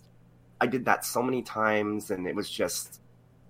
It, it, it's fun. Like it, it doesn't do anything for like your weapons. It doesn't do anything for your armor. Like the most you get again is some trophies, but it's fun because well, the world, each area feels fun to explore. Like, and I, I don't know where I'm going with this, but the fact that there's that. Well, there's there's some neat little uh there's some neat there's some neat little things that they do with that where like certain birds will ride on the backs of those like dinosaur type things or uh, or on the top of the Mosswine pigs. Like they're not just like you know plop down in random spots Yeah. like fish in the water and bugs on the walls. Like they actually kind of like interact in small ways. So it is like- it is relatively neat for such a minor system. Yeah, and it's like tied into either like for some like if it's raining, then certain like living things will be out that aren't usually out, or like in the morning or at night, and just they didn't have to do that. But what really makes each of the areas feel alive is the fact that it's there. Yeah. Yeah. I mean, well, also I want to note, you know, Dragon Quest is listed on this too, um, and I think it is a beautiful game in terms of the and stuff like that. But I don't think anything on this list holds a candle to Monster Hunter. It Dragon is- Quest, it, it's nice to see a big budget Japanese RPG get, you know, so we can see like these these environments and things like that. And it's also more, it's more that anime style rather than like the Final Fantasy 15, slightly more realistic, still anime, but slightly more realistic style. So it, it was kind of nice to see that in a big budget game. Um, It's a good throwback. Like when you when you like recall like you know your fond memories of like old Dragon Quest games, and you still want to see them like like re-envision and imagine like for the modern age, you'd think of Dragon Quest Eleven in your head, pretty much. And that, Yeah. that that was cool. but but I do think it does lack a bit on more of like it doesn't have quite the same level of immersion as some of these other titles Mhm. the world. Yeah. So uh, it's a little bit more old school that way, partially by design, probably. Um, so I think I think it is notable just for being that big budget Japanese style RPG that is classic style still. Yeah, but, But it- I think. it's Sorry, go on, Josh. yeah, it's just Monster Hunter World just has it has so many things going on that work together in harmony, and it nails it. You know, you, you when you when you play it, you are in there. When you're fight, facing a monster with your friends or alone, you are. eh, Sometimes it's not even just you against it's you against the environment. Uh, the, and, and sometimes your back's against the wall and you think I'm doomed, and you turn the camera and you realize there's something there in the environment that can save you, a trap that you can trap the monster in so you can get away for long enough to potion up or whatever, and that is or a wall that you know that you can trick the monster into smashing down so you can get an escape out of a cave, and that stuff's really cool. Yeah. Let, let me let me tell you, as a bow user in that game, walls are my favorite because of running up a wall and shooting a sh- off a shot. Oh, every time, super Yeah, satisfying. it's- so I think that wins, right? I, Yes. I, yeah, I think Monster Hunter World. Like, I know, I know it's a lot of Monster Hunter World and Octopath. Both of them were super excellent this year. It's tough. It's not an Yeah. easy year. Not an easy year. So And, uh, go for yeah. it. Well, port, port or expansion to an existing game. So we just wanted to highlight some ongoing game as a service stuff, and we've kept this to console rather than opening the can of worms that is mobile games that do this. Because otherwise, then we're going to be having discussions about Pokemon Go and all sorts of stuff. But so there's a few games on this list. Yeah, we have for nominees for commendations for port or expansion to an existing game. We have uh, the console release of Divinity Original Sin 2. We have the ongoing support and Windows support of Final Fantasy 15. We have the Elder Scrolls Summerset, Monster Hunter World with its PC release and ongoing new monsters, uh, Monster Hunter Generations Ultimate, which got uh, released on Switch this year, and Destiny 2 Forsaken. So I we- just want to hop in and just mention a couple of different. Uh, I think a couple of ones here. Uh, first off, I, I don't think this is a category that Monster Hunter wins for once. Um, the support's been okay, but not not mind blowing. I actually sort of expected a bit more. than about the rest of you guys. Um, I agree. My my one sentence that I want to add to Monster Hunter before we put it aside for one of these categories is that I do feel like this is a game that PC players have been waiting for for a long time. Like it just fits that sort of like my personal background is that I actually am in an MMO guild and they're like, "Hey, this Monster Hunter game's going to PC. Let's let's set up a different room in our Discord and you know set up some you know hunting groups on this." Like, and obviously it had huge consecutive sales number or consecutive player numbers on Steam, and it it, it meshed well with I think the PC player base. So that's my one contribution to It, Monster uh, Hunter. on also, this Mo- wasn't Monster Hunter World like Capcom's like best selling game ever? Uh, Yeah. just within the span of a year. right? and, Like it Yes, it, it it, is, yeah. dwarfed uh, it dwarfed other Capcom PC efforts like Resident Evil and uh, Dragon's Dogma. Like completely crushed them. Like five to Like, I one or something like that. If Monster World on PC is like in top like five best selling PC games overall this year, I would like would Which not is be insane. shocked. yeah, which would yeah. Um, but yeah, I don't I don't think it, it, it trucks in terms of the ongoing support. We need to see how that goes next year. We need to talk about um, Iceborne this time next year, I'm sure. I will But, say, um, I I don't want like I agree that it probably doesn't win, but I do want to stress that they've been doing a good job. Like Yes, definitely. of, Well, like, that's why it's on the list, right? Like, the different like seasonal festivals they've been doing, and like the even the art tempered monsters and whatnot. Like I think they've been doing a good job, and considering all of it so far has been free, like no complaints. Yeah, I think the only Yeah. things you pay for that is like the little emotes with like the, the costumes, like the collaboration Emotes costumes. or better costumes for the handler, and that's it. I think. Yeah, yeah. Um, I also wanted to mention quickly, just you know, a shout out to Final Fantasy 15 again. Similar situation to as with the music. Um, I don't think, in good faith, it can win in this category, given that uh, Square Enix proceeded to cancel half the stuff they had planned. But but the initial, um, the initial run, Half they is had- generous. Yeah, the initial run they had on PC and Special live and stream. console updates was really really good and the PC version launching with like NVIDIA Ansel support. They were one of the first games to support the DLSS uh, anti-aliasing solution if you've got a 20 series card. Um, has been really, really good, and their plans for mods really, really good, really, really impressive. Unfortunately, uh, not all of that is going to make it. It seems. Um, it seems that they changed their minds about some things, and that sucks. But it would be remiss and that, to not that say, PC support is that PC support also is extra remarkable when you look at how 13 series launched on PC as like a train Yes. wreck, and I still don't think you can play that at 60 frames per second. Not, uh, not even or- just or, 13. without just like, not even just 13, though, In just like the general. state of Final Fantasy on Steam, on PC in general. You're right, you can't, you still, those PC versions of 13 are still fucked up. The, the best version of 13 now, bizarrely, Xbox. is the, is the backwards compatible Xbox 360 version because they patched in the high res cutscenes, it runs at native 4K.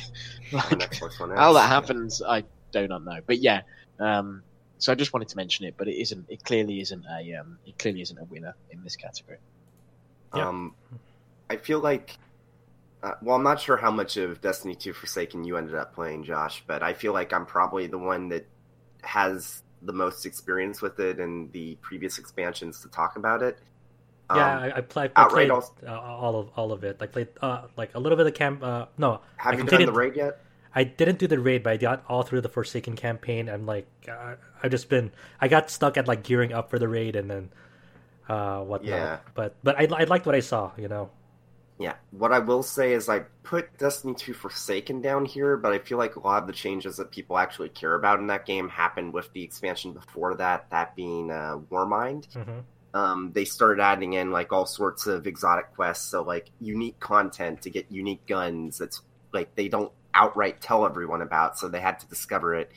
Um, I guess when it comes down to it, I mean, it's great that they've essentially fixed the game, and it's actually what a lot of people wanted from a Destiny 2 now. But the problem is, is they already had to fix the game once. Like the first game, like everyone said, "Oh, now the Taken King is out, it's fixed. You can get it now." And it's like, "Oh, now Forsaken's out. You can get it now." It's just like they've done a good job fixing it, but it should have been this way to begin with, especially Well, after that's why with that's why they have the annual pass. That's why they they they now have a new like path forward instead of like bringing out stuff like Osiris and Warmind, which you know like yeah. the, the the short campaigns were like kind of like the worst part about them. Now they now with the annual pass they have stuff stuff that's just focusing on the content side. I'm not sure exactly what they're gonna do for the story side, but I, I, I like the, what they're what they're trying to do, especially after you finish Forsaken.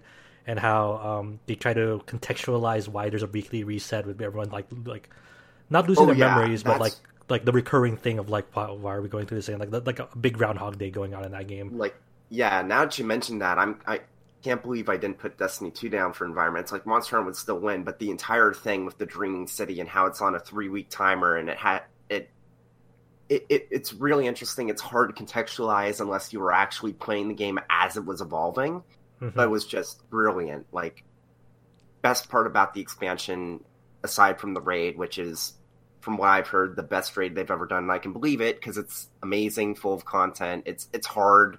I have immense respect for anyone that on console that can manage it because like specifically the second to last encounter there it's like keeping track of like these things on the boss and it's like okay if you shoot the wrong thing it's an instant wipe. It's like like on PC, like most people use the text chat to like keep track of like, okay, so you're gonna want to shoot this, not this, this. It's just, but uh, yeah, it, it, like to me, it's a, it's a roller coaster. Like Forsaken has really, really high highs, but with the rest of Destiny 2, like leading up to it, I wasn't a big fan of Osiris. Warmind was whatever. I was kind of like by the time Warmind finished, like, oh, that's all of Warmind. well, Warmind, the story itself isn't amazing, but like Mars itself is a lot better than Mercury, like Yeah. in Osiris, and then you have like stuff to do on Mars. Like you have the caches that you can open up. You have the um, data cat, um, the data um, things that you can shoot and get exotics that way, and then yeah, uh, there's the whole thing with the Whisper, which is a really interesting bit of content where it's like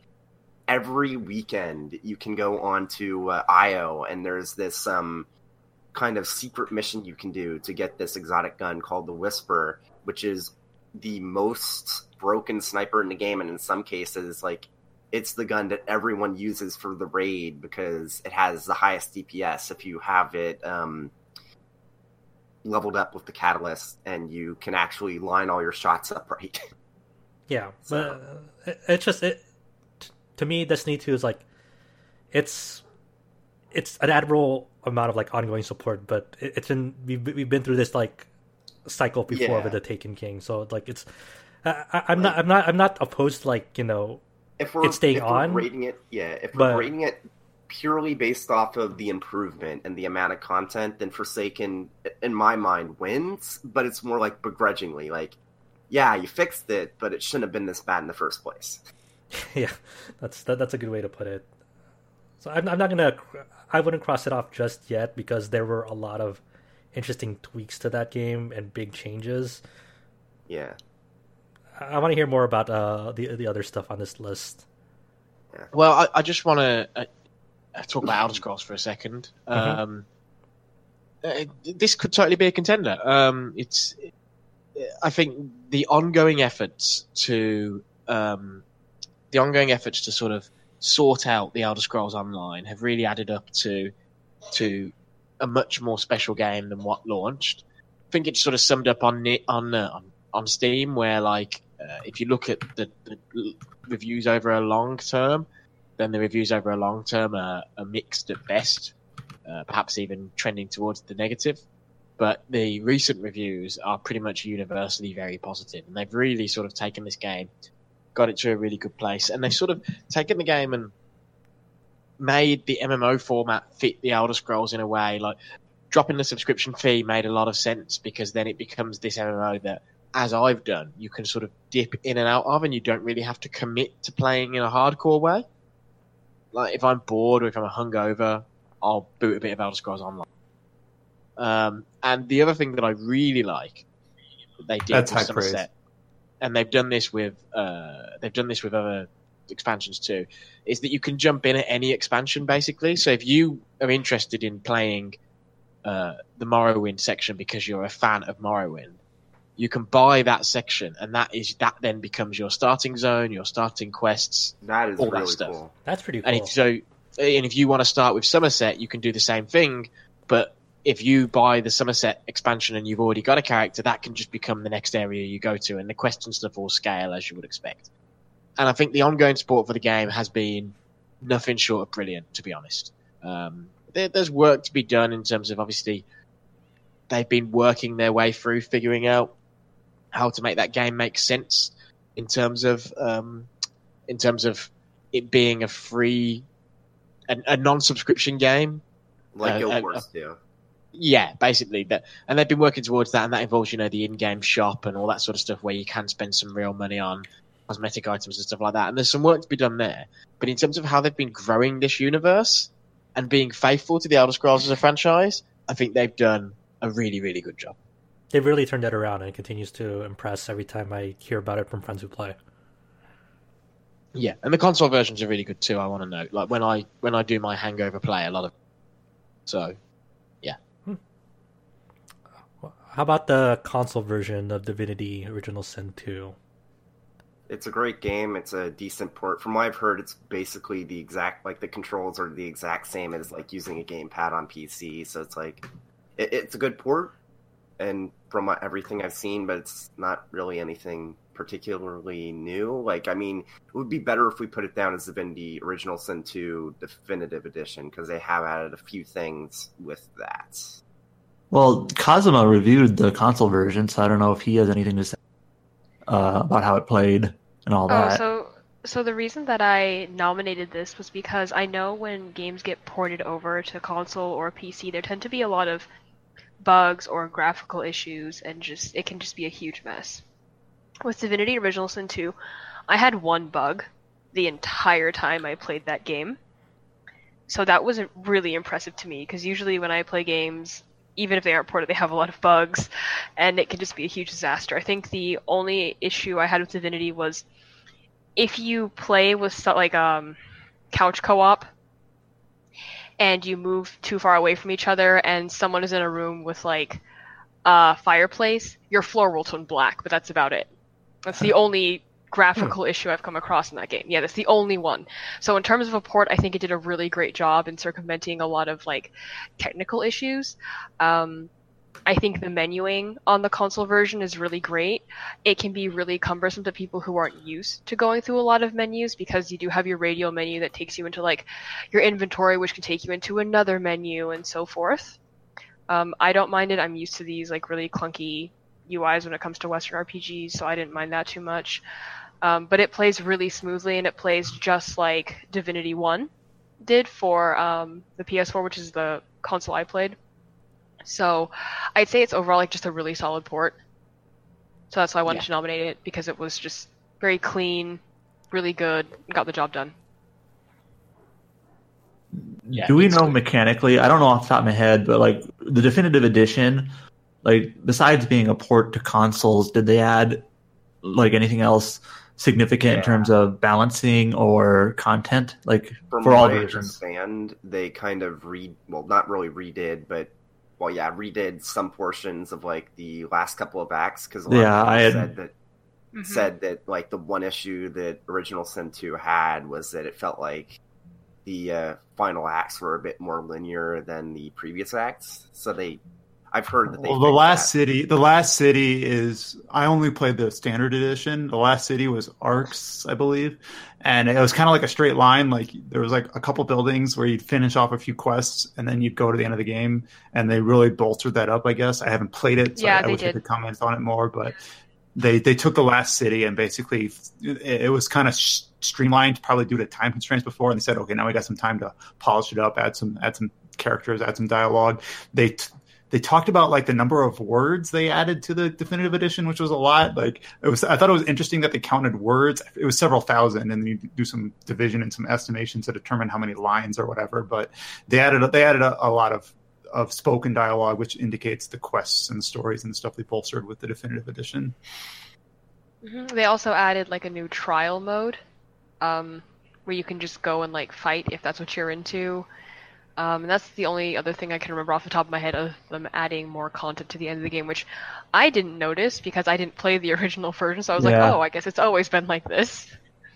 Yeah, I'm reading their update on it now. They added 130,000 new words. They tweaked Ooh. combat to try to minimize things like difficulty spikes, um, and add, adding new encounters and things to the final act. And there's also Yeah, I forgot I, about still this. think it's silly that they that they count words, but like Yeah. do, divide But- by ten, and you get the number of lines. Still, But also, they I, I remember this now. Beat it. They added a story mode, which is basically a low difficulty kind of mode for people who are interested in the characters and story, but maybe aren't so big on the gameplay or combat or difficulty. They just want to kind of breeze through it. So that's kind of a neat uh, accessibility sort of addition they made. Gonna need like a Nintendo E3 presentation to run down these changes. Uh, but yeah, these are all sound really fucking good. Uh, not a, not an easy category for sure. Right there, there's not like a clear winner. Like I'd even say that there might be some arguments for Monster Hunter World just because again it's all free and it's all been within like the last It year. is, but I, I just I don't feel like it's been that. I don't feel like it's been that impressive. I, I I- I I haven't really I haven't really gotten back to it ever since they added Col- that, that limited Kulve Taroth thing. That that was fun to to play with, but like when when I think about the, the, the additions they made to Monster Hunter World, it's it sounds really good. Like you know, in terms of like just offering it for free for a limited time and whatnot, and even like the new, not the returning monsters, but it, there's just not a lot of pull for me to come back to it after all is said and done. Right now, Honestly, from my perspective, I actually think it's Elder Scrolls Online. I never thought, but um, I can see the argument for Elder Scrolls. I can kind of see it for Divinity. Destiny 2 Forsaken, I, I don't think it's earned it um, because it's been too inconsistent for me. But that's just that, that's just how I see it. well, I mean, I feel I feel like Divinity and Destiny both are kind of like they bolstered weak areas of the game, so it's not like exciting. Like it's solid, it's good, it's It- it- fine. to, but it's to not them, like to them, it's more to them it's more of a make good, while Elder Scrolls seems more like it's they they, they took a turn uh, you know several years ago, but now they're really starting to like offer new options for for people who want to get into it. Well, they they spent a year setting it right, basically in real terms, but then once they had set it right, they did Morrowind, which was an amazing expansion, and now Somerset is also really really impressive, and I just think it does a great job of of of, of being a consistent growing MMO. I think um, the other one is Final Fantasy 14 in that regard, but I think this year was a quiet one for FF14 because obviously it was the it's the off year. They obviously have a tick and a tock between their expansion packs, and they've got the expansion pack coming in the new year, or rather this year. Um, so that's why for me, I just feel like the amount of updates and the fact that the updates are so solid, and the fact that the updates are so loyal to the rest of the Elder Scrolls universe is really, really impressive. Oh, we didn't go over Generations Ultimate yet. If you got, if you wanted to, I saw it on the list. Well, I mean, it. I, I I think the thing with Generations Ultimate, it would feel a bit. It would feel more like an expansion slash port if it what if the uh, 3DS version had come over, because then you'd have the direct comparison like on the same system. But um, it- it's a good expansion, but it I do feel like for me and a lot of uh, Monster Hunter fans, it kind of flew under the radar compared to World, which I guess is the main reason why uh, Capcom didn't bring it over sooner because they didn't want it to be overshadowed that much. But it, it's good if you like Generations. Like Generations Ultimate is good, but It's you- we've seen it before. These types of additions to Monster Hunter. yeah, Yeah, and I, I don't know. I just think uh, I was I was I, I know there's still issues with Destiny, and they struggled to find their cadence with that game, and that's the difference, I think. Whereas um, Elder Scrolls Online has found it. They know what they're doing now, and they're doing it well. And I think the game also is incredibly good value for money. Um, uh, because of the nature of the way the ongoing support's been working, the lack of a subscription fee, etc., etc. I can Hmm. agree with that. It's one of those things I have not I'm on- played. I'm on board. any- I have not played anything the Elder Scrolls, but literally everything I hear about the updates to to the online MMO is positive. I mean, other than like you mentioned, maybe some of the pricing because they're that might be the one thing they're figuring out exactly is if it's not a subscription, how do they monetize it and support it? But otherwise, in terms of content, I hear uh, even some of that the has positive improved. things. Even that stuff has improved dramatically, and I think the other thing that surprises me is that well, not surprises me, but that impresses me is that they're still really good at. If you want to come into that game and play it like a single player Elder Scrolls game, the game is built to let you do that, and it feels it doesn't feel weird. It doesn't feel cobbled together. But also, if you want to play that and you want to really get into the the online side and, and, and grouping up with other players and stuff like that, that is totally an option too. And I think the fact that they keep they've kept to that core value while expanding the game is also really impressive. Because I think once you bring up Final Fantasy 14 again, once the danger is as you start expanding your game, you just constantly expand it with high end raid dungeons that require really specific gear, and you have to grind 18 times to get the right gear and all that bullshit. And ESO hasn't really fallen down that path, which I think is really good for an MMO. Yeah, I'd actually agree that um, like Destiny 2 Forsaken's raid, like it is not something that you can just like randomly do. You need to like find people that are willing to actually run it with you in the first place, which is surprisingly difficult now that everyone's kind of moved on from it for the new kind of mini raid. But and then the actual mechanics are difficult, so it's like like there's a lot of prep you need to do to in order to do the raids in Destiny, and I guess it sounds like uh, Elder Scrolls doesn't really fall into that trap nearly as much. Yeah, Alex, you're making me want to play Elder Scrolls. So And correct me if I'm wrong, but obviously Final Fantasy 14 is not on this list for this year, but also but Final Fantasy 14's expansions basically require you to do them in sequence, right? yes, yes, you have to do them in sequence. You need to start with 2.0, go to 3.0, and now 4.0, and you have to do all of the patch content in between as well. And additionally, while you're going through, you need item levels in order to progress the main story quest. If you do not have these item levels, you cannot access dungeons to progress your story. So it's all locked off around You gear. see, just just hearing this gives me a headache, and ESO is not like that at all. One thing I will say that Destiny does well about that that I really wish Final Fantasy would allow is that um, like with Destiny 2 Forsaken, you're given like a little token that you can expend that automatically skips like the story up to the beginning of the expansion for you. And I wish I, Final Fantasy's getting to that. 14 has that too, but it costs um sixty dollars to do a job skip to sixty, Oh, and you- then you and then you still Oh, just pay. Yeah, oh, yes. yeah, and then you still have to level up to seventy, um, and it gets you through Heavensward, but then you still have to do all of Stormblood. So at this point, it's better to wait until Shadowbringers comes out, so you can buy the level skip, which might be ninety dollars if they increase. You're still gonna have to buy. Um, Yeah. Yeah, Come on. This is why. This is why I think Elder Scrolls Online wins. yeah, I'm gonna agree with that. I- Actually, after, after yeah. hearing that after FF14 thing, yeah, I'm gonna go with Elder Scrolls. Yeah. anyone want to play 14 with me? Uh, yeah. how, how much? How much will it cost me? Um, Honestly, well, not Sixty bucks plus some dozen hours. Yeah. yeah, it's a lot. How Uh, do you like gathering cheese? Hmm. Oh God, yeah. Please, James, that hurts inside of me. I, I remember before I started playing Final Fantasy XIV, that I had like some friends that had gone up to like the, the middle of um, Heavensward, and like as they were playing it, like in the voice chat, they'd have this thing where it's like the things we do for cheese.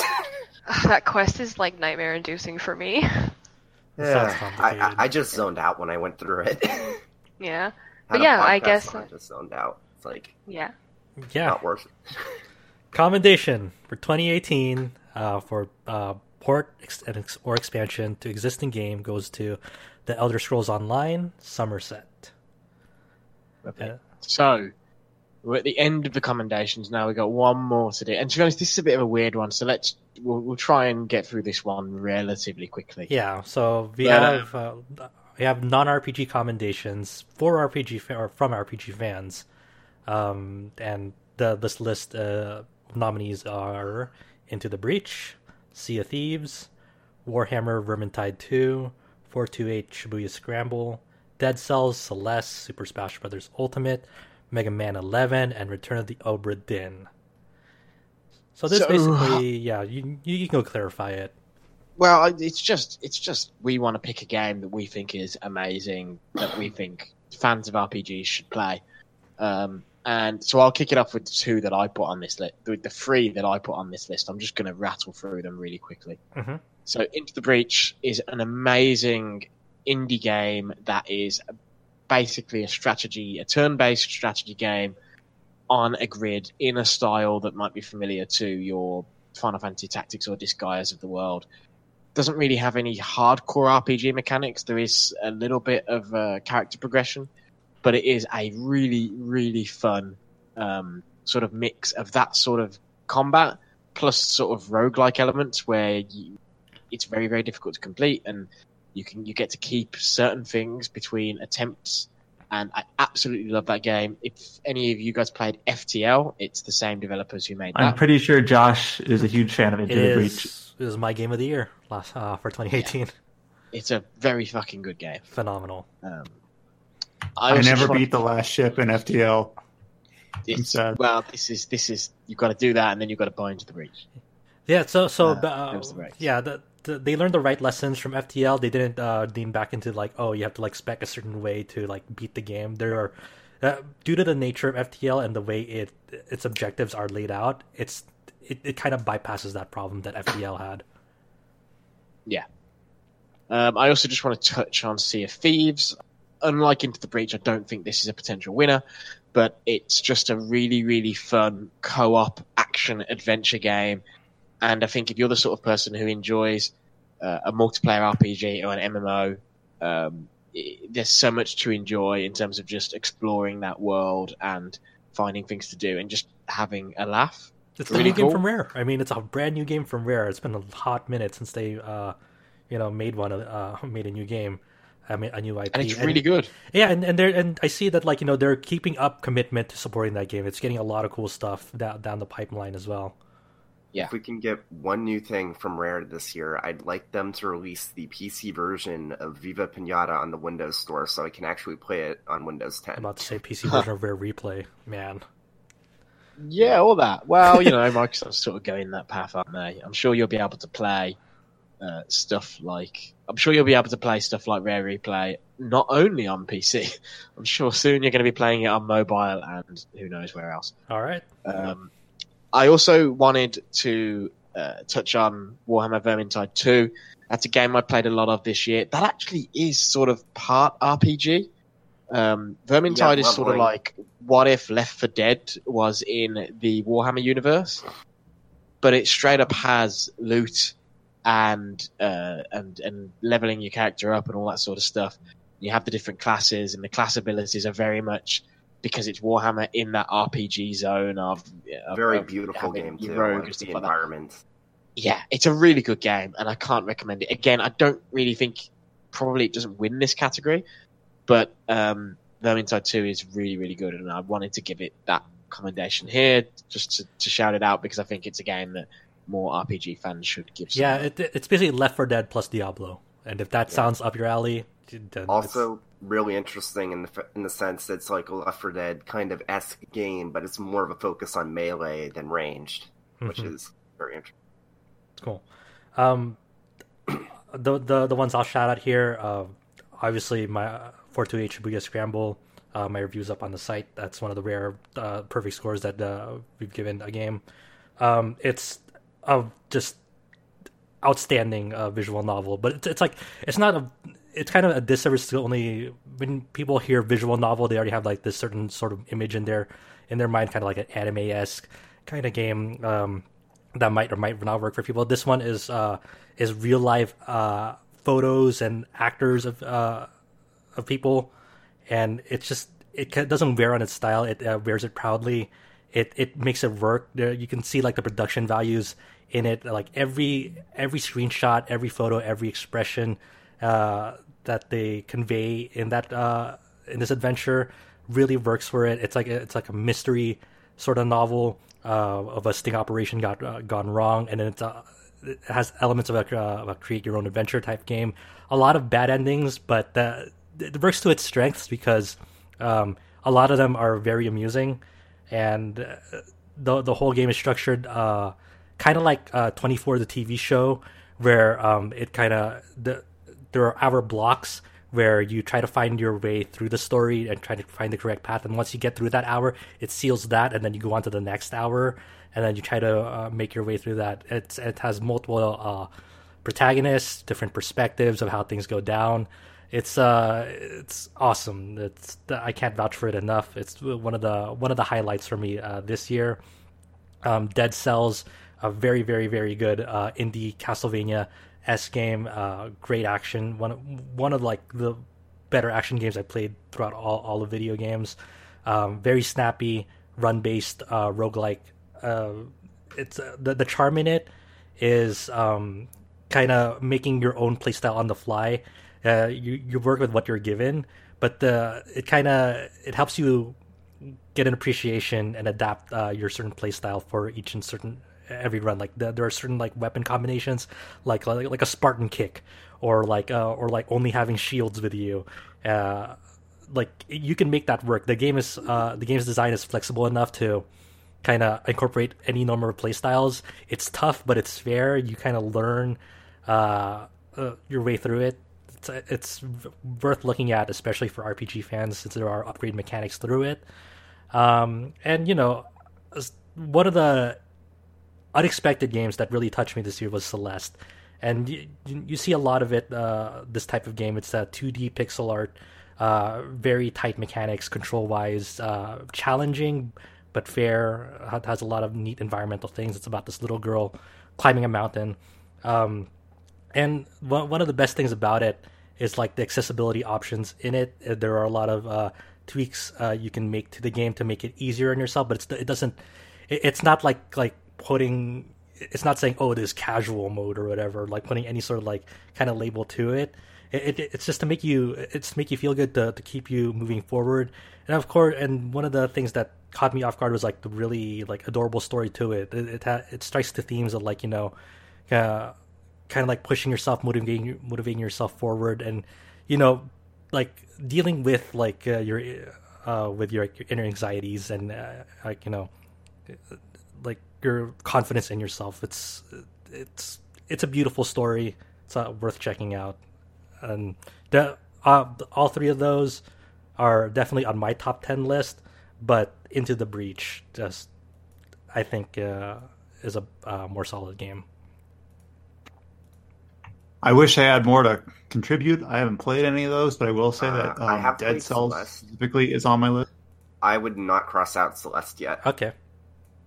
I would not cross it out because um, one thing about Celeste that really gets me is that it it has something for everyone. The soundtrack is really good. Mhm. The art Oh, yeah. style is really good. The gameplay is fantastic. Like it's probably my favorite um, platformer out of an indie house since uh, Dustforce. And if you guys know how much I love Dustforce, Dust that's good. a lot.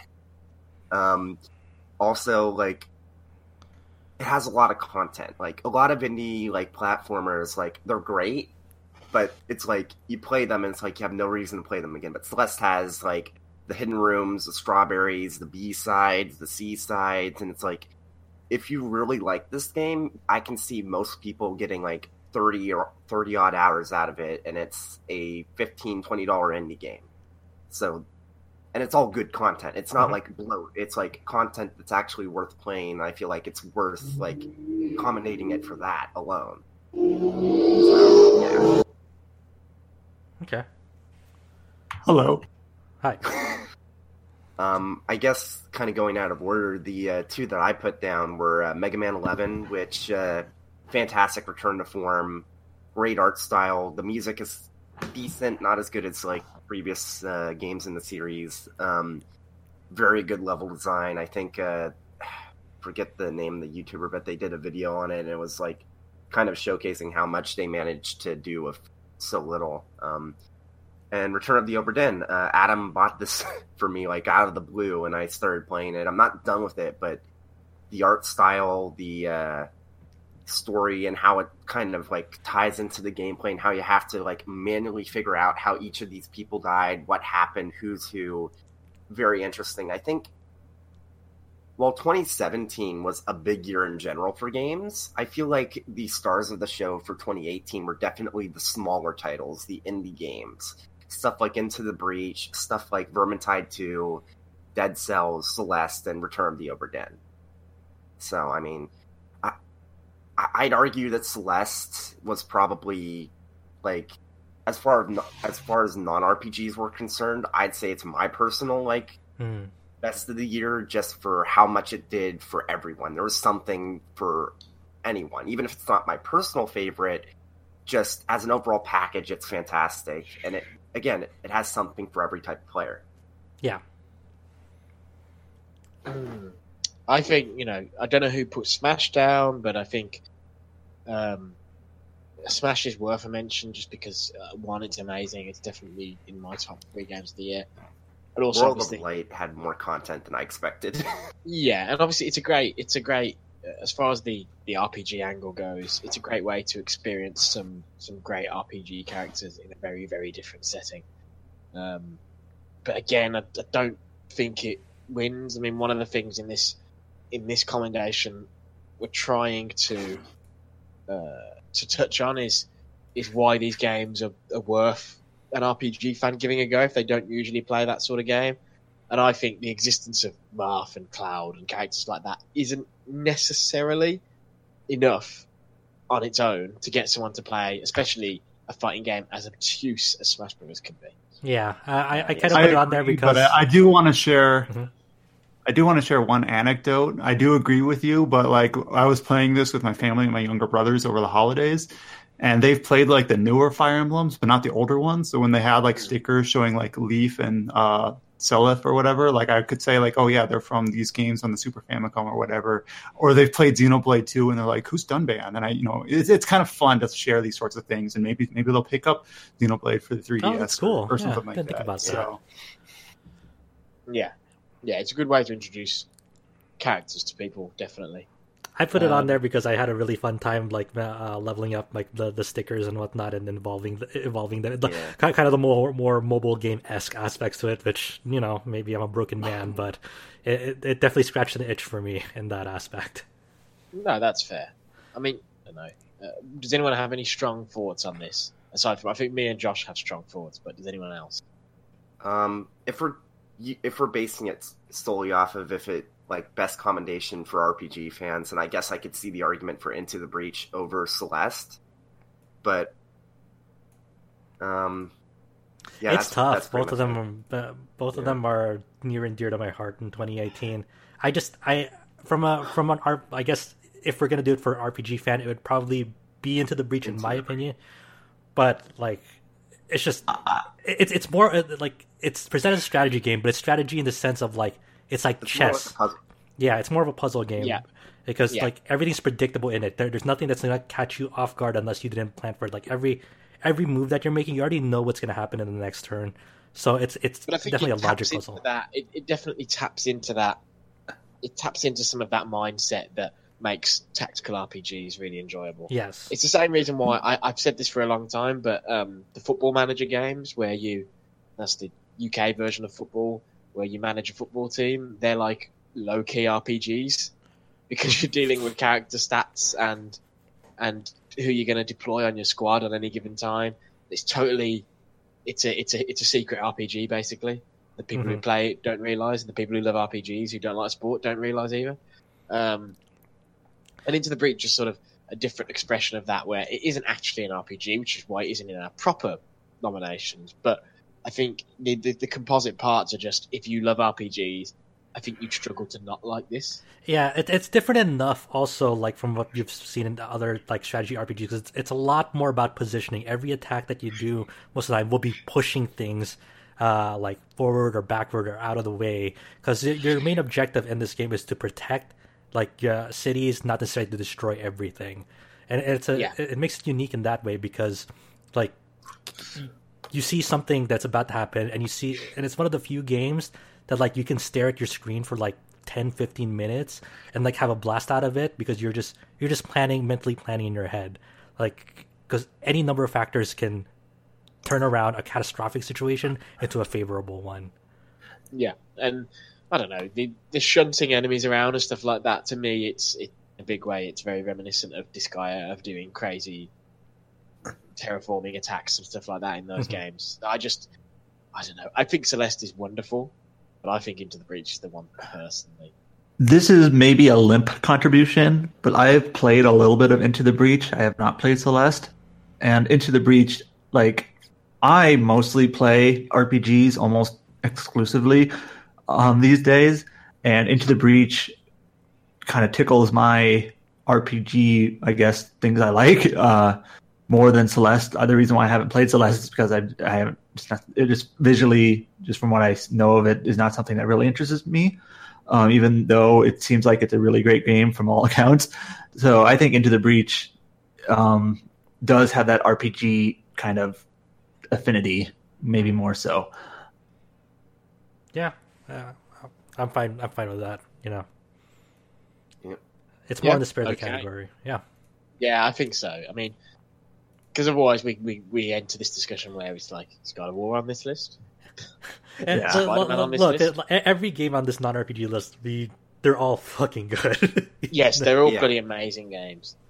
Um, shout out for the mention of God of War to the guy who kept asking us on Twitter if we were going to review God of War. Um, I mean, some people might be upset that we included Monster Hunter World on here. I'm, I'm fully prepared for the anger at the design. Hey, Capcom, Capcom themselves now calls it an RPG. I don't know if they did originally, but Code they do. RPG.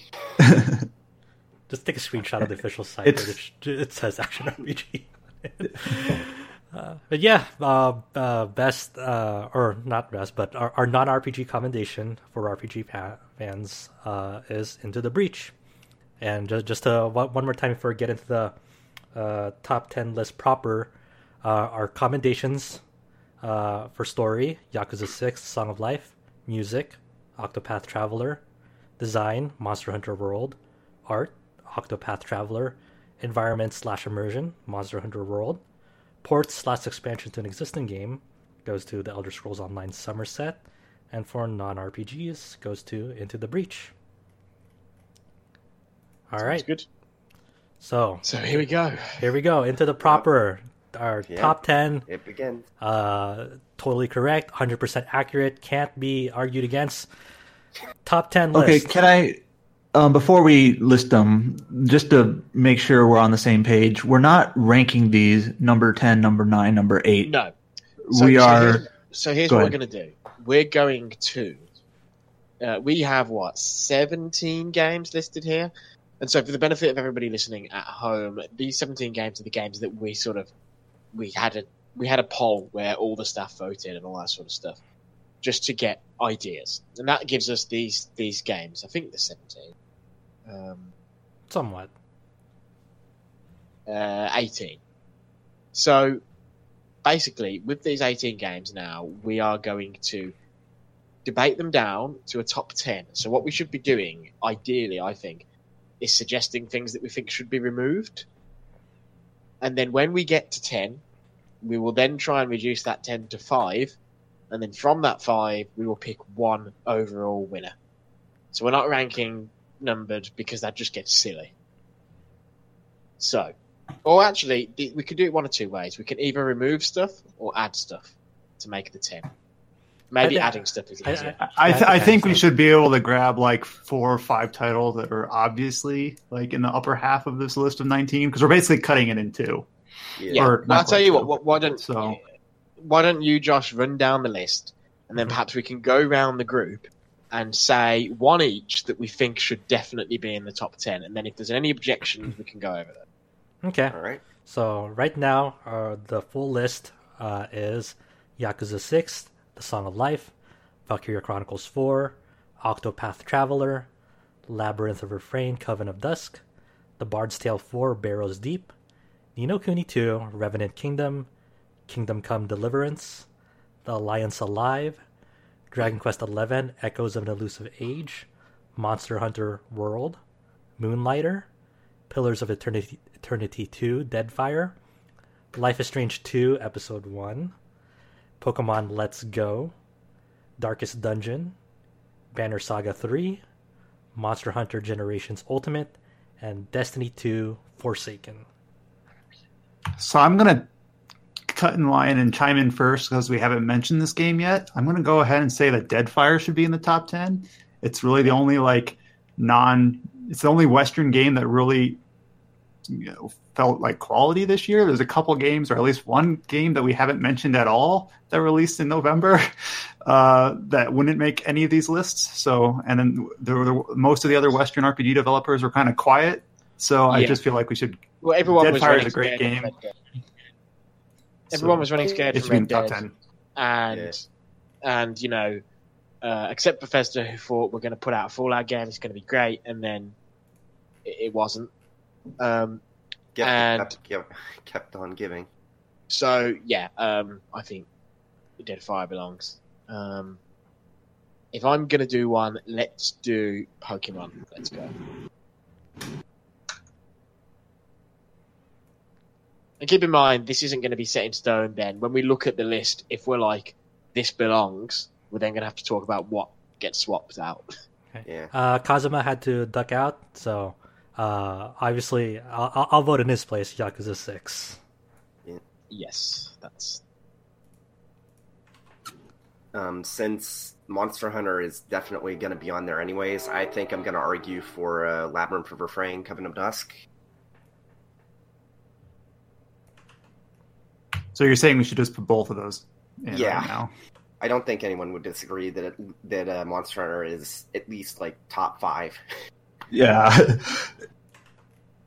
the only people who would disagree with that are people who are like, it's not an RPG. It's not- angry people on Twitter. I'm. Hmm. Uh, it didn't win any of the commendations, or not win, but get called out top. But uh, Dragon Quest, Yeah. gave it a ten Yep. on our site. It's a great game. So That's probably also top five. We'll get We, there. we, we, we don't know yet. No, well, well, we're just Yeah. doing the top 10 right now, and then we'll figure it out. Let's say Octopath. hmm I do Valkyria, uh, Valkyria Chronicles 4 first. Well, I think we, there's room for both of them. Yeah. Now it gets harder. Ooh, that is difficult. Uh, I, I haven't picked one yet. Um, first of all, let me just say on Kazuma's behalf, I know he has some misgivings for Yakuza Six, like in terms of the series as a whole. Just just to mention, but I'm I'm sure he would have put it on this list for what it does do well. Yeah. I don't want to misre- misrepresent him while he's not here, but Right. No, but yeah. Um, because he just had to duck out after the commendation. So I'm gonna I'm going to looking at what's left and what would be top ten. Uh,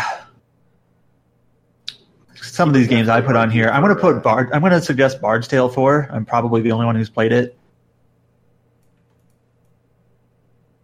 No, I played it. It's good.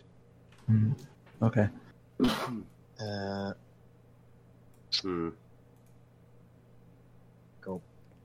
Uh, I could. Mm, let's not do Ni no. So for those I don't for those I don't have a visual aid, we've we've got nine titles, and Yeah, it seems I'll- like I'll, I'll list I'll list them off once we get the the we're time. not going to go over.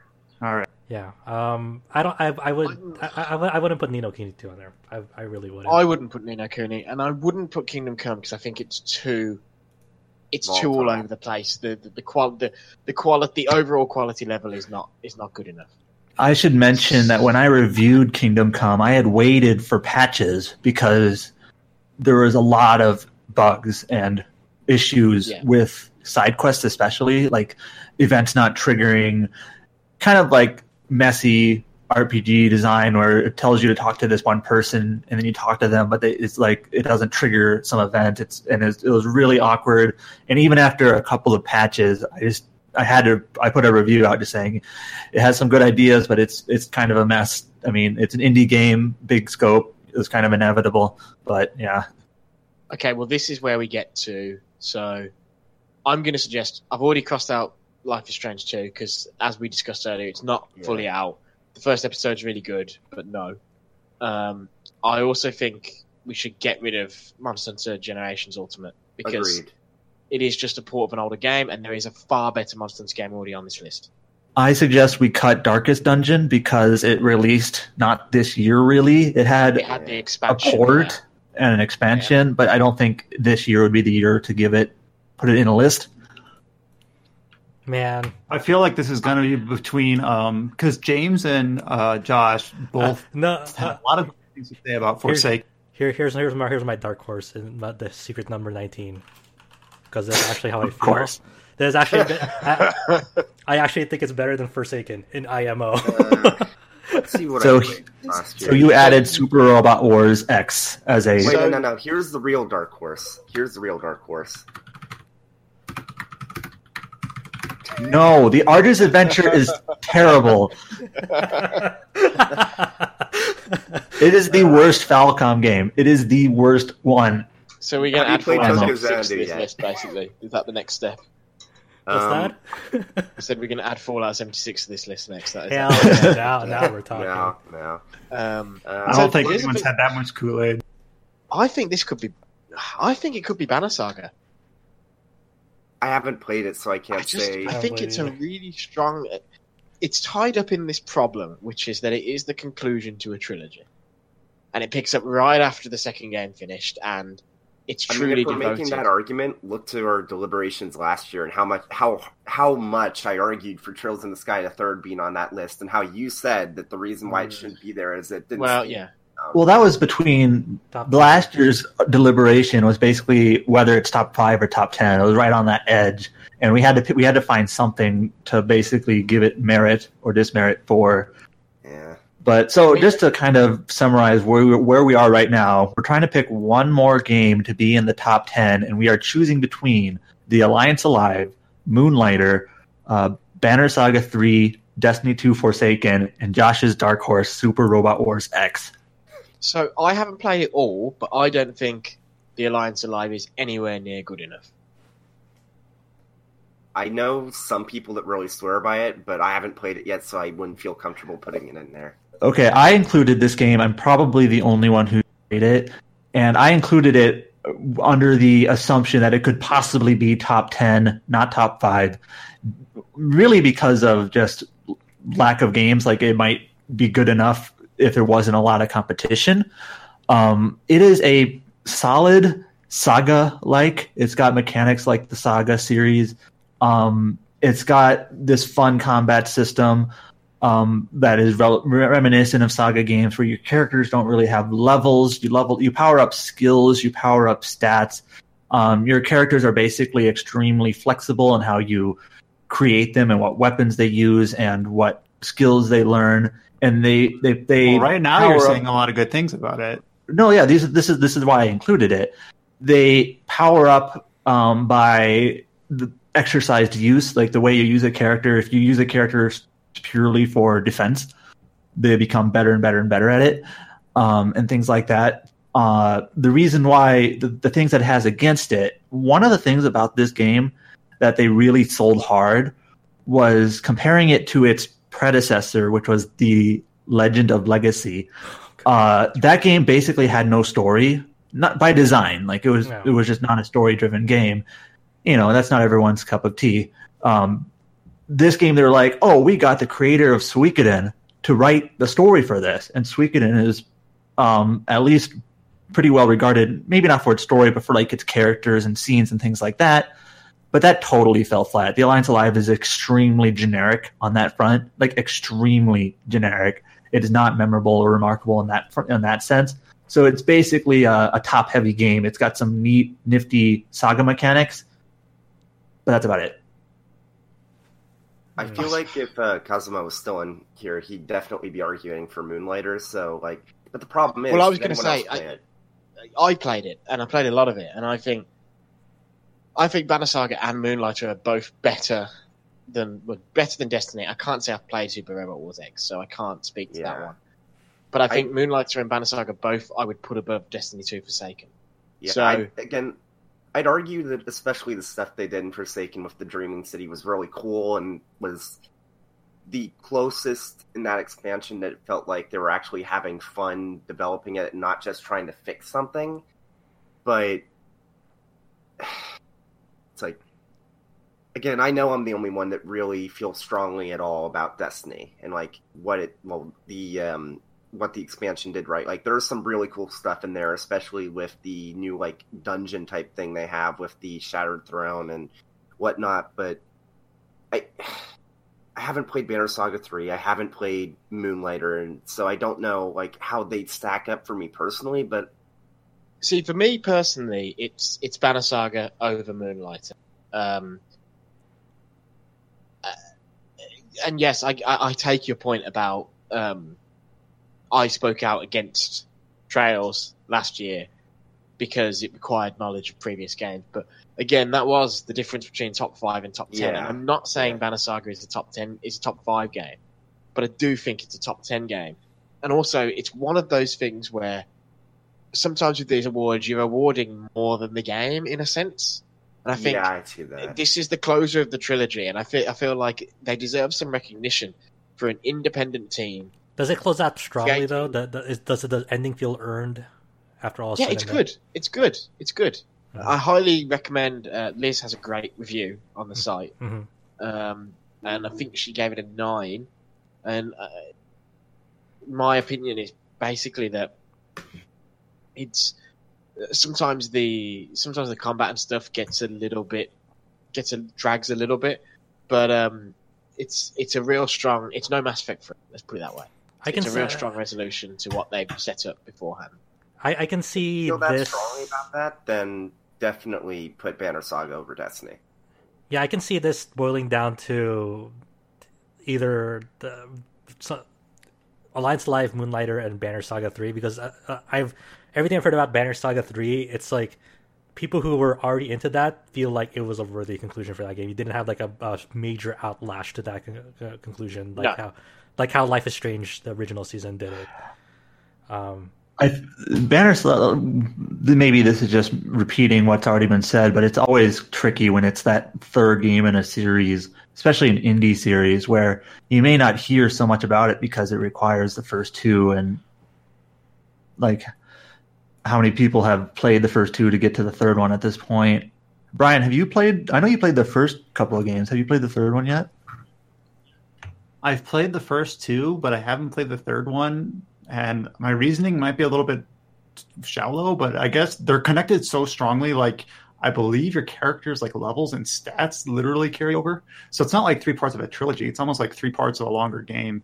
And like if someone died in two and you import, they're dead in three. And I mean, you, you obviously like can. I, am not sure. I, I'm not sure I have right, but like I'm not sure. Like is my Banner Saga two endgame filed? What I want to start with? Like kind of the indecisiveness. I'm like, oh, I'll just put it off, and then I, I'm still in that putting off mode.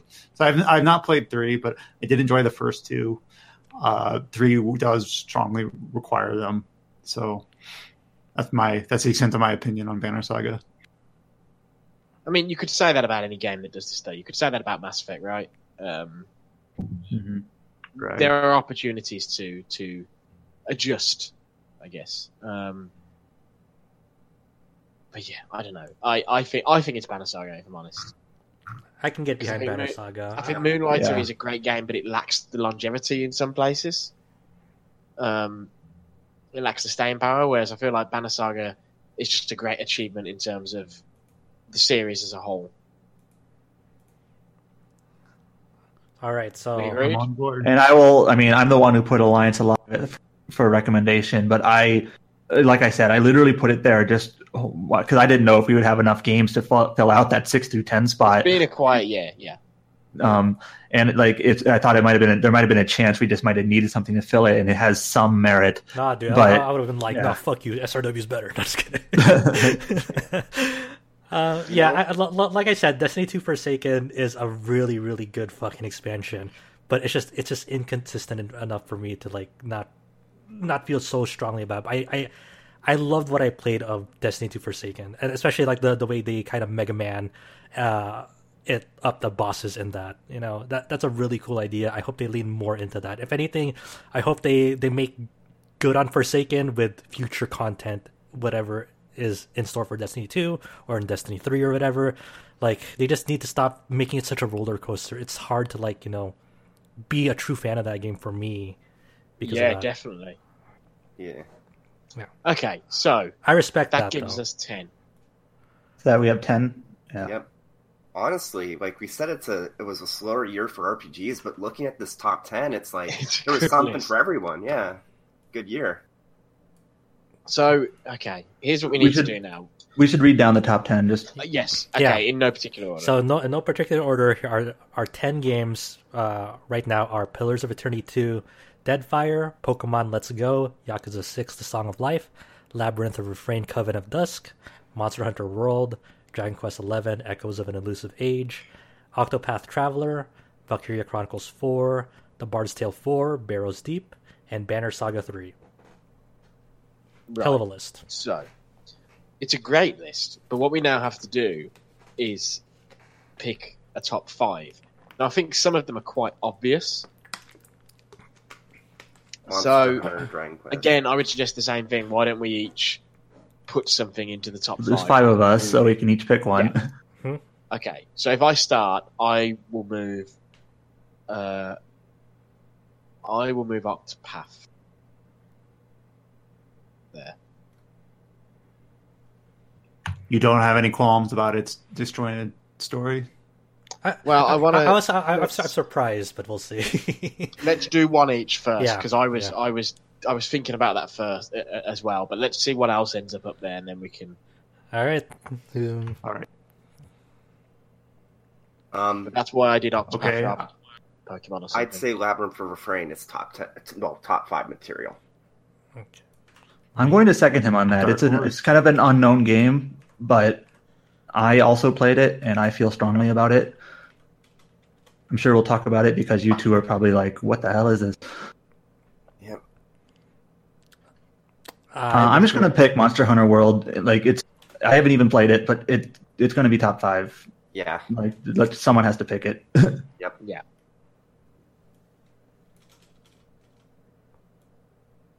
Uh, I will pick Dragon Quest Eleven. Okay. So And then we have one more to put in that theoretical top five. I think it's probably the one I will- there. Yeah, I will repeat myself and say Deadfire. Yeah. Hmm. All right. Are there, are there anything from six through ten that we feel strongly enough to maybe contend one of the top five? I'm sort of torn about Pokemon Let's Go. I, I, from what I've played of Octopath, it does it what it does, it does really well. But I do feel like uh, Pokemon Let's Go also does what it does very well. It's just much like if I was going to swap out any of them, like from what I'm seeing right here, like I haven't played Pillars of Eternity 2, but from everything I've heard, it's really good. Um, I have played a bit of Octopath, and I have, and I reviewed Let's Go, and I think I'd replace Octopath, but I'm not sure if I'd replace it with Pokemon Uh, because Valkyria Chronicles 4 was also very I- good. Alex, why why'd you put Octopath up there? I'm kind of curious because because you and I have been talking about this Be- uh, even because I, uh, I thought that the other games that I was going to put up there were obvious picks. Um, i.e., Monster Hunter, Dragon Quest. For me, it is a question of Pokemon versus Octopath, but also I hear the argument about Val- Valkyria. Uh, I don't think Banner Saga. And we, Yakuza, we also have or- this. We also have this uh, Coven of Dusk game occupying a slot too, which is a bit of a different. Okay, let me give my spiel. Now, I don't know if it's top five. Like, I, I'd be honestly happy enough if it's just being in the top side with that, just giving it even a little bit of recognition. Mhm. So, when this game came out in Japan in 2016, or it was announced in 2015, it released a while ago, and it got really good reviews uh, and reception from Japan and people who import those games as being it's a dungeon crawler. So it's like an Etrian Odyssey um, type of game. So it's that's already a pretty niche type of style that doesn't appeal to everyone, but it got really good reviews um, and a lot of good reception. And I was I've had I had played a number of these games, so I was interested in checking it out. But it does something a little bit different than a lot of dungeon crawlers in that instead of just controlling a party of characters, you control a party of parties. So you you basically have five separate groups known as covens is what they're called in game. And it reminded me and a lot of other people have made this comparison as well of the last remnant in, in that you're it, it's it's a mm. totally different type of game, but you're basically managing up to 40 characters in this and it's has this really interesting kind of setup for how these characters all interact, their formations. You have a frontline unit, support units. There's a class system on top of it. Then you Um, have the different pacts, and- which had like affects like your stats for each character in each slot, and also what skills they might get. And it's there's a lot of party customization that's really interesting that I really haven't seen anywhere else in the DRPG um, DRPG genre. And I, I mean, like I play a lot of DRPGs, and I know that uh, Adam here plays a lot too. And as far as DRPGs are concerned, this was definitely the best one that came out this year, and it's a very interesting like like just overall package as far as the gameplay is concerned. Not even And I kinda- the rest.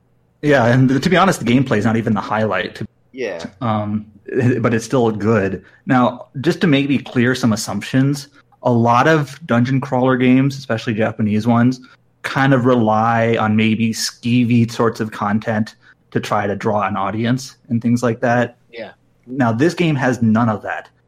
Okay, maybe a little bit in like one enemy type out of the dozens there are. Wow, you you, But- you you you attracted that quickly. No, but that's. I mean, I'm just. There's like one enemy type that is maybe it's like an angel or whatever, but um, it's it has less skeevy content than Persona Five. It has less skeevy content than Valkyria Chronicles Four, probably. I- what I should say Um, though is that there's a lot of graphic and adult content, but it's Yes. it it doesn't feel like it's like a lot of it's like deliberately looks kind of gross. Like it's trying it puts these puts this content in there not to appeal to someone necessarily, but because it fits the overall feelings of the game. Like when I in my review I said that it feels like a fairy tale like as they're actually told, like gritty and all sorts of like rough edges. And I really liked that because it was very different from the sorts of stories you'd see in DRPGs generally and like the types of art and content. Like the art style for the enemies, like and spe- particularly the bosses, like is very very good. Okay, now let me get to the highlight. It's the characters. Yeah. There's two main characters in this game.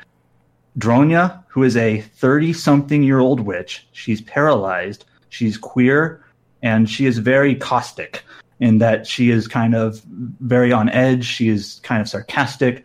She's not a very pleasant person. And then she, we have her forever upbeat and optimistic pupil named Luca, another a little girl. And these are your main two characters in their game. And when you're first introduced to the game, these two characters are already um, acquainted very well. You don't you don't really know their relationship. Um, you sort of see bits of it in their in their communication with each other, with the way they bounce off each other. Um, Dronya is basically kind of like a stern teacher type, and Luca, even though she is even sometimes uh, uh, bullied in a sense, or even maybe uh, mis uh, what's the word? Abuse. Not treated very well. Yes, she even maybe abused a little bit. There's something there. You're like, why are these two characters with each other here? Yeah. And this game is really a character study on Dronya. yeah. Like, why does she act like this? Who is she? How did this relationship come into place? And it's hard to talk about this without getting into spoilers. Yeah, I agree Um, so it's so it's it's hard to sell. But as the game goes on, you basically the story the storyline in this game is okay, but it's not the highlight. It's it, you learn more about Dronya, her past, what she's trying to do, and how she became acquainted with Luca. Yeah. And her past is not a pretty one. It actually deals with some really tough material, but it treats it 100% seriously. Yeah. Um, and it's the it's hard. Uh, how, how do I put this? Dronya is not a very likable person from the beginning, like intentionally so.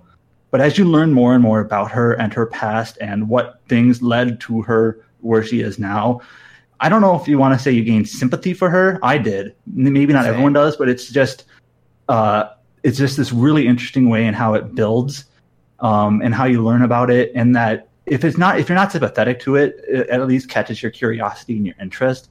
And uh, there's a lot I can't say and I won't say due to just spoilers because it sort of ruins it if I were to just say it out loud.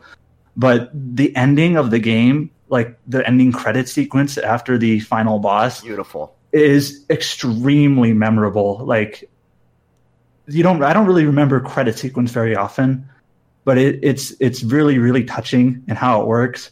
And then it right at the end it kind of punches you in the gut. Um, and it's it's it's basically it's extremely it's satisfying in a way and a happy ending, but it's not really a sad ending either It's bittersweet. Um, and maybe uh, maybe a tangent to this, but this game was conceived in for, for NIS America or not NIS America, but Nippon Ichi. That it seems like they're trying to make this their next Disgaea, um, kind of continue on from there. It's not a strategy RPG; it's a dungeon crawler RPG. Um, but I do think that it it's it's a very niche game in terms of maybe its appeal and its gameplay style. So it's not it's not a game that everyone that you can recommend to everyone. Um, but for people who don't mind first person combat um, and things like that, and uh, very in depth mechanical systems, it doesn't even require a whole lot of micromanaging. The game helping you out with all of that. Uh, there are some issues with it I can t- I can mention uh, that maybe might knock it out of the top five. Like for example, it's maybe generally too I, easy. I think you've gone on long enough. I think Okay, you've, yeah. you've sold it And, as a top and five. honestly, uh, yeah, I'm hundred percent sold. Having listened Yeah, to I, that. that, that was a really, Yeah. really good uh, pitch for that game. I, I really want to try it out.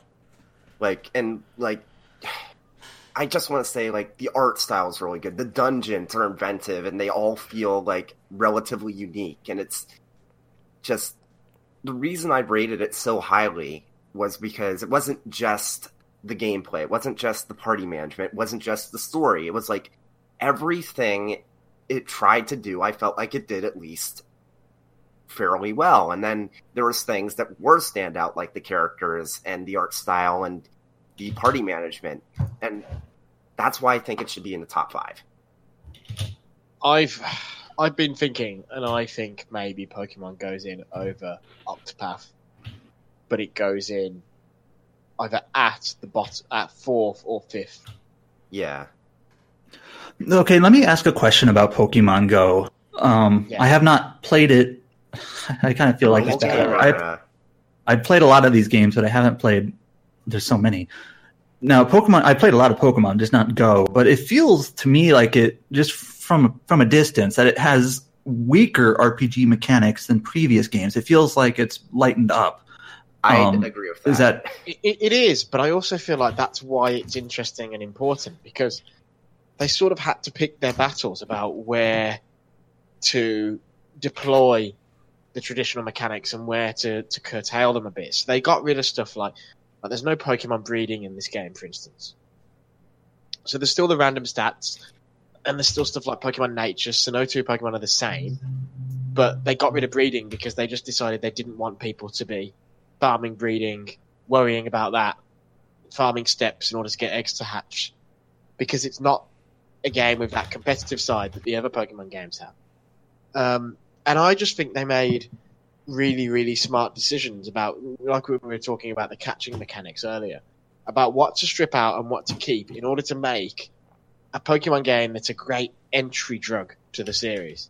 Because obviously their whole idea with Let's Go is they want to capture some of the people who play Go on them on their phones and get them to come to um, what's his name Masuda, the main Pokemon guy. He said this outright. He said, you know, we want to get people who've been playing Go to play Let's Go, and then next year we want to get them to play the proper one.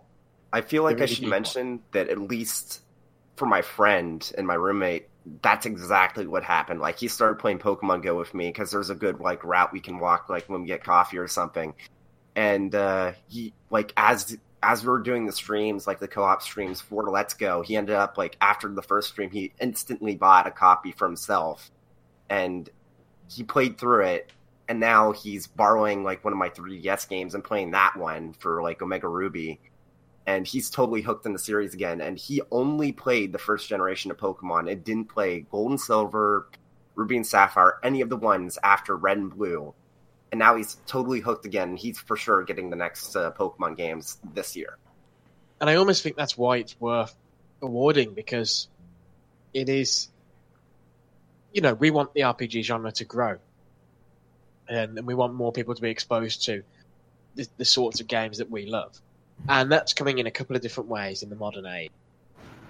On one hand, that's coming from games like Destiny incorporating RPG mechanics, or even a game like Red Dead incorporating RPG mechanics. But also, it's coming from making accessible RPGs for kids. Because even RPGs with art styles that appear kid friendly, like a Labyrinth of Refrain, are actually quite deep games designed for adults, right? Um, and I think it's the things they did to the formula of the series to make it work and to make it uh, accessible are really, really smart. And whereas it, it's actually two very different sorts of games we're debating here, because whereas Octopath is is backwards looking and he's saying what was great about the games of yesteryear and how can we recreate that and do that again. Um, Let's Go is saying, okay, um, how can we look forward? What can we do to get people to play the next time we do a big, proper, deep Pokemon game? I completely agree with that, but I feel like uh, even Adam agrees with me here. Labyrinth of Refrain is anything but kid friendly. It has an M rating. Well, no, that, but, but that, but that, but that's my point. That's my point. Is that many there are a lot of RPGs out there that look like they have a kid-friendly art style. Oh, it's it's cool cartoon, and actually, most of those RPGs that look like that aren't kid-friendly at all. That's my point. There aren't many kid-friendly Japanese RPGs anymore. That's and true. Actually, I'm. Yeah. Pokemon is Yeah. one of those. Pokemon is one of those games, and I think what they do in Let's Go is create a brilliant way for new young people to get into the genre. And maybe the end result of somebody playing Pokemon Let's Go is that eventually they end up on a Disgaea or an Octopath or whatever. And that's why I think Octopath has a beautiful art style and uh, incredible music. But, as previously discussed earlier in this podcast, but there are problems, systemic problems with its story and the execution of its narrative that just make me think they drag it down far enough that I think it may be just by the skin of its teeth, maybe misses the top five in favor of Pokemon. I can gel with that. How are we? How are we feeling on Valkyria Chronicles Four around the table? I think it's a huge improvement, but I don't think. I wouldn't say it's Like top it. five, but if uh, if Octopath is out of the top five, I'd put it around seven, and Valkyr- uh, Valkyr- uh, Valkyria Chronicles at uh, six. Well, we're not doing numbers. We're just sort of. Yeah. It's like one. Well, it's like to tier one, tier two. I, th- I think I think James is just saying like Yeah. the first near miss and the second near miss. So does So- anyone want to talk about Deadfire? Because right now it's kind of sitting in the top five. Without a Well, lot can I talk discussion. about Valkyria? Sure. Yeah, yeah. No. Um, okay, so I actually do not think it's a huge improvement over the first. Like it is in some ways, but I was actually kind of surprised. So in the first game, you can the one of the big knocks against it was that you could have scouts rush almost any map to win it, um, and some of the ranking scoring systems and things like that. And I feel like Valkyria Chronicles 4 didn't really improve that at all, like barely. And not only that, but they added more ways you sort of really cheese some of the difficulty or maps in the game with things like the, the leader direct command and the APC and things like that and the ship orders. And I, I, I kind of felt like it was almost easier of a game for me because there were so many different ways to, to just kind of break the game in a way. And also, grenadiers in general are just really super useful, almost too useful. And I don't know, there's it's still kind of fun just to blow the missions wide open and to completely dominate. But I just kind of felt a little bit off on how easy it was just to sort of like cheese away through different difficulties or maps in the game. Um, where I feel like it was actually less. Maybe you could still cheese it in the first game, but there was, it was from one exploit rather than three or four. I don't know. I it felt weird to me. You know, this is what we discussed. We touched on this earlier, but I think part of it is also context. Where if you come up the back of a honking piece of shit like Revolution, you're gonna the response is going to be a bit more positive, even if the game isn't mega. You know what I mean? Yeah, for sure. I get it.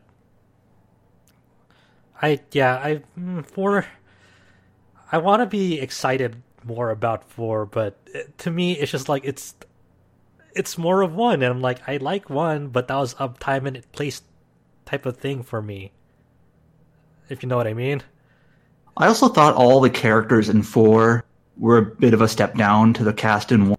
Completely forgettable to me. it's it's they're more they're not terrible. They're not like absolutely way they feel like they adhere closer to stereotype or traditional archetypes or things like that like oh this character is the childhood friend or this character is whatever and it just it's the I feel like the first cast they were a little bit more unique uh, especially like between Welkin and Alicia, they felt like two believable human beings, a little bit more so than like A lot more um, so.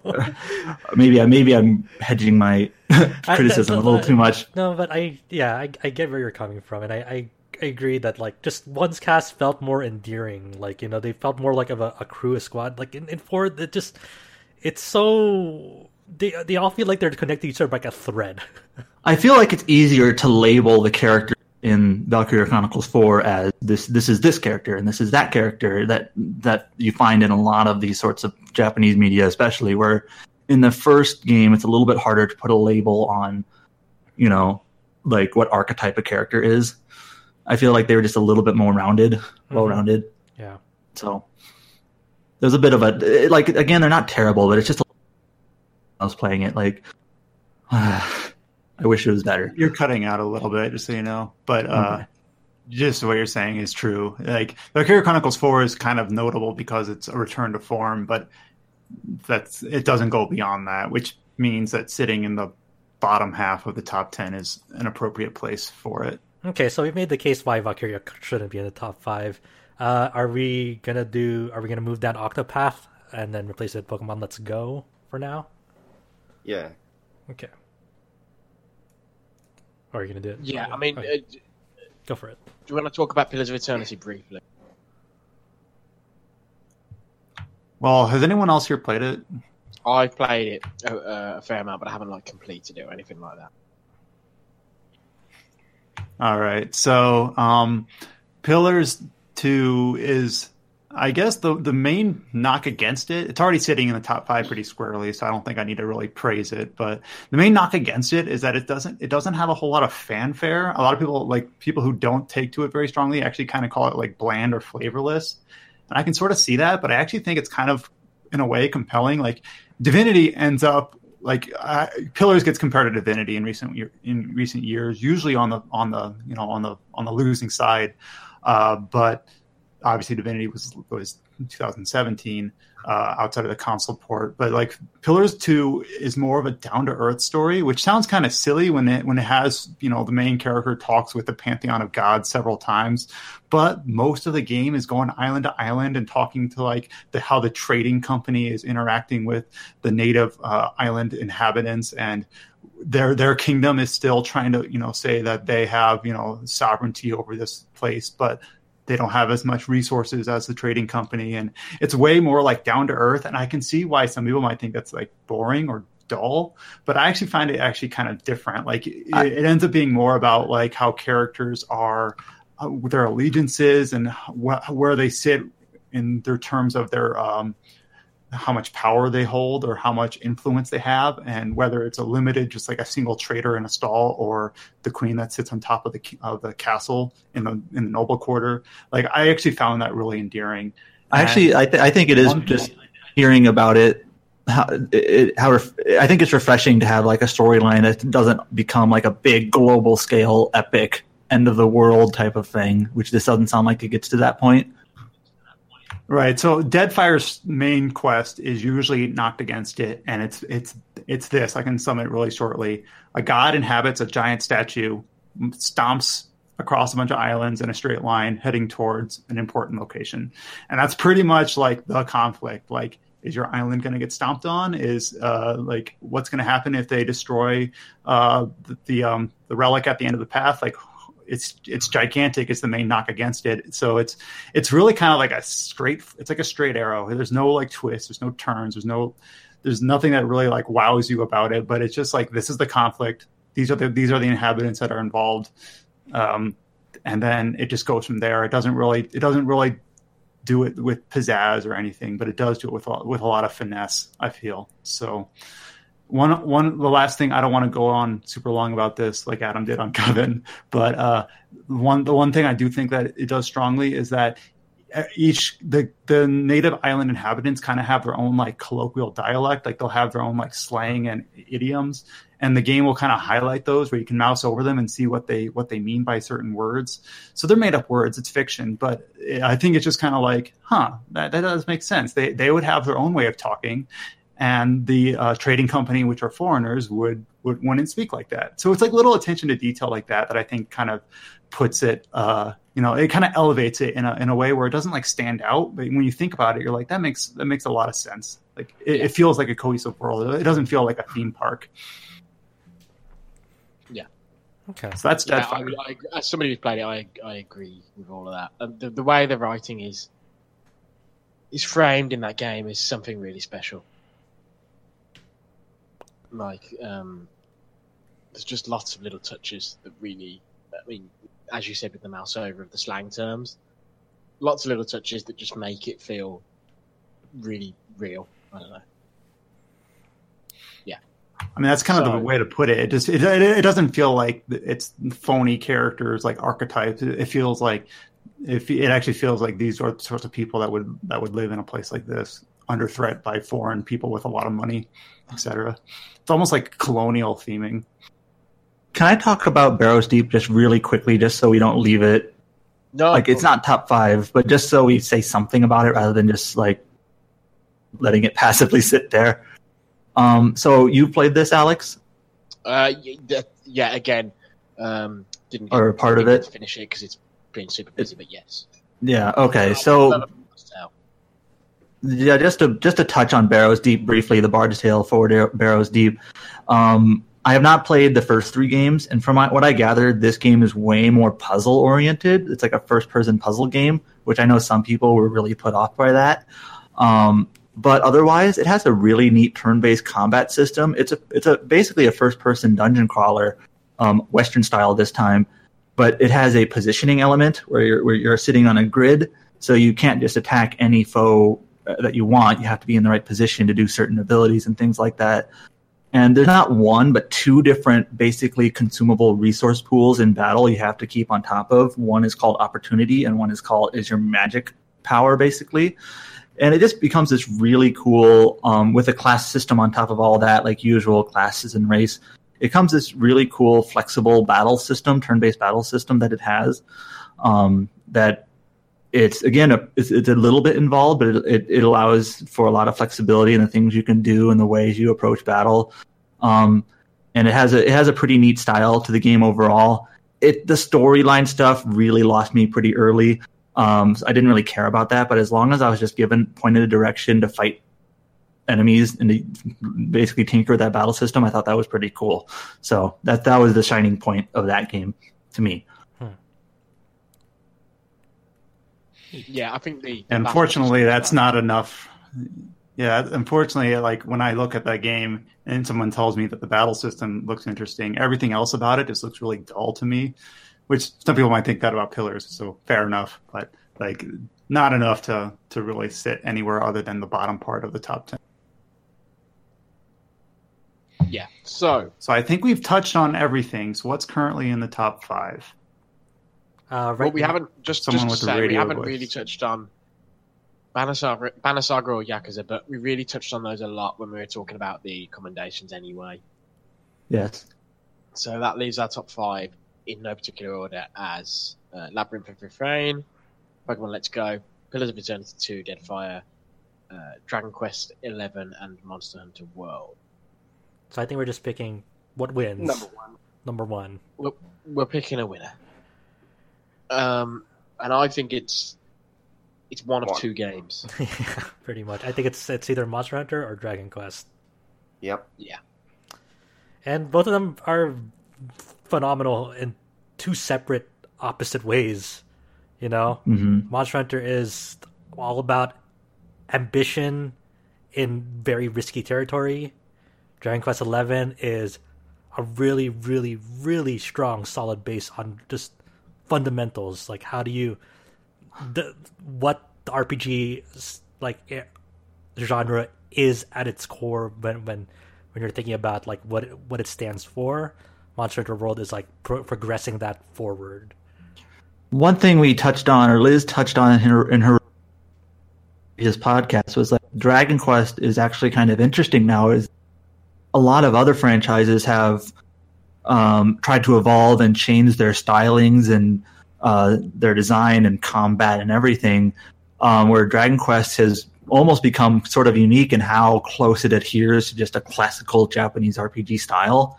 Yeah, and it it, it, it almost leaves it in a unique position. Like it's it's one of the only ones that still does that. Like Final it's, Fantasy has changed. Style. Yeah, yeah. Persona is of course its own thing. Um, all these other games are, you know, trying to add new layers or trying to tweak things, which is, you know, of course, it's cool to see all this innovation. But Dragon Quest is just like we know what we want to be, we know what we have had success with, and we're going to stick to that. And uh, I get, I appreciate it in a way. Like it's it's a weird thing, but like the most innovative thing that Dragon Quest Eleven does is try to have this selectable hybrid system like how Dragon Quest X has it, where you can like run around battle with no real consequence. It's Just you can just run around if you want to. yeah, yeah. I think for me it comes down to when we think about RPGs in 2018, five years from now, what is the one that's going to come to mind? And I think for me, it's definitely going to be Monster Hunter World, just because of not just the game itself, but how much it's invigorated the Monster Hunter franchise. Like outside of Japan, it is a mainstream series now. And that's something that Dragon Quest unfortunately wasn't able to do. Like I don't know. I'm not sure how much that should factor in, but I do feel like that all else equal, Monster Hunter definitely succeeded in becoming a worldwide franchise. Now here's the elephant, I guess uh, in the room. Mm-hmm. Monster Hunter World, how much of an RPG is it? I mean, I mean we're, we're, we're, we're, a genre site. There, to be honest, there aren't that many genre sites. Um, so we have to put a special consideration on There's What is an RPG? And that's always a tricky, fun question. They There's display damage numbers now. yeah, it displays damage numbers. The Behemoth fight, which was DLC, is legitimately like the Behemoth fight from Final Fantasy XIV. Like you even have a tank role and like enmity. It's like Ah, yeah, I, I, I wish I did the Behem- Behemoth fight. That that looks cool. But yeah, there were, they did assign like RPG roles to that.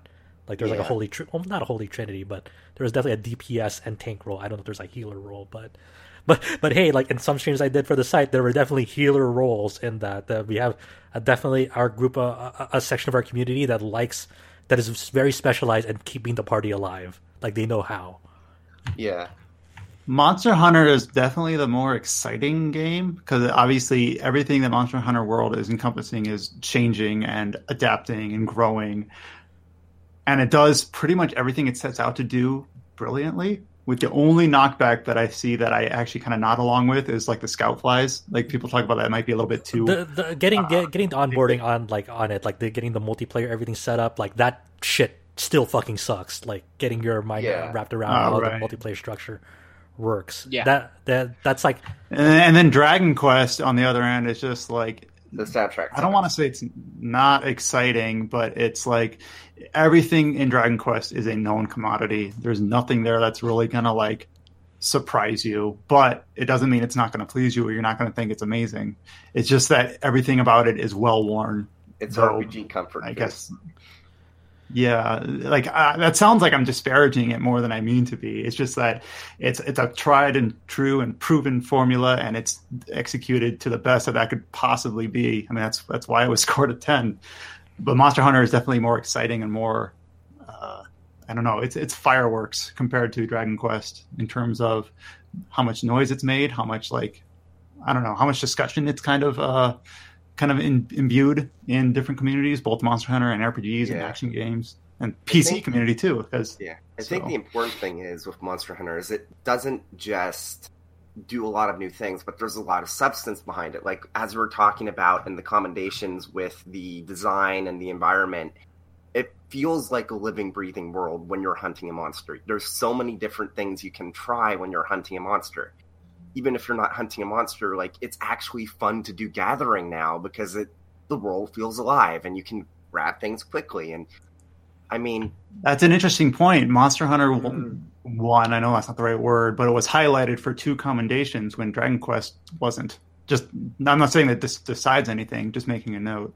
Well, I think I think that's part of that is obviously to do with with the nature of Monster Hunter is a game that's trying new things and is pushing forwards in interesting new ways. And and you know, with all respect to Dragon Quest, as was just said, it's it's a game that is more focused on replicating what has come before. Not necessarily a bad thing. In fact, it isn't a bad thing. Um, it's a difficult. It's, it, it's this is a difficult decision. yeah, uh, because it, both of them are what one is at the top of its class because it ha- it has gone through many re- iterations that were similar before it, and it's just refining those to like perfection. The other one is just it's just a bold, brave new world for it, and it gets so much right out of the gate. But there are definitely things that like you know set it back that could be potentially rectified um, in this new new direction it's co- co- going for. You know, and so- by and and by by Monster Hunter changing up the formula, it's left. I'm not going to say a lot of people, but some people who aren't on board. You know, some people that don't like the changes. They think the the the, the there's too few monster selection, or there's there's not enough good arenas in these places that they're not built for large fights. Or you know, I'm talking like what people who prefer like the Generations Ultimate to World say.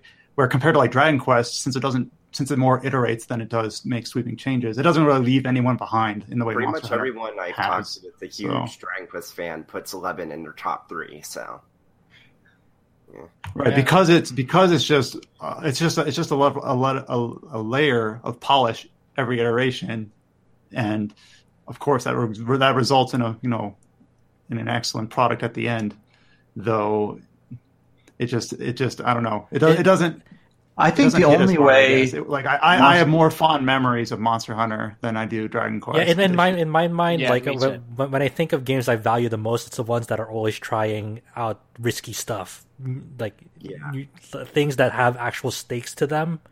Like, you know, Dragon Quest Eleven was in my. It's it's not really gonna like quote unquote fail because it's just it it, it has its base. It's it's gonna satisfy that base, you know, and because it's not it's not it's never gonna try something like crazy. With Monster Hunter World, it was risking fucking almost everything on it, you know. And, and to me, Well, that, that that's that's more that appeals to me more. That speaks to me more. I've Yeah. said it before, but you know, this was this was a game that nobody thought was going to work, not even people internally at Capcom. And then suddenly, I don't know, a few people believed, and the response and the the the end result is astonishing. Yeah, And I think that's I, I think that's. I think the only way Monster Hunter World doesn't win here, you know, You, you're breaking up. you're you're cutting out again.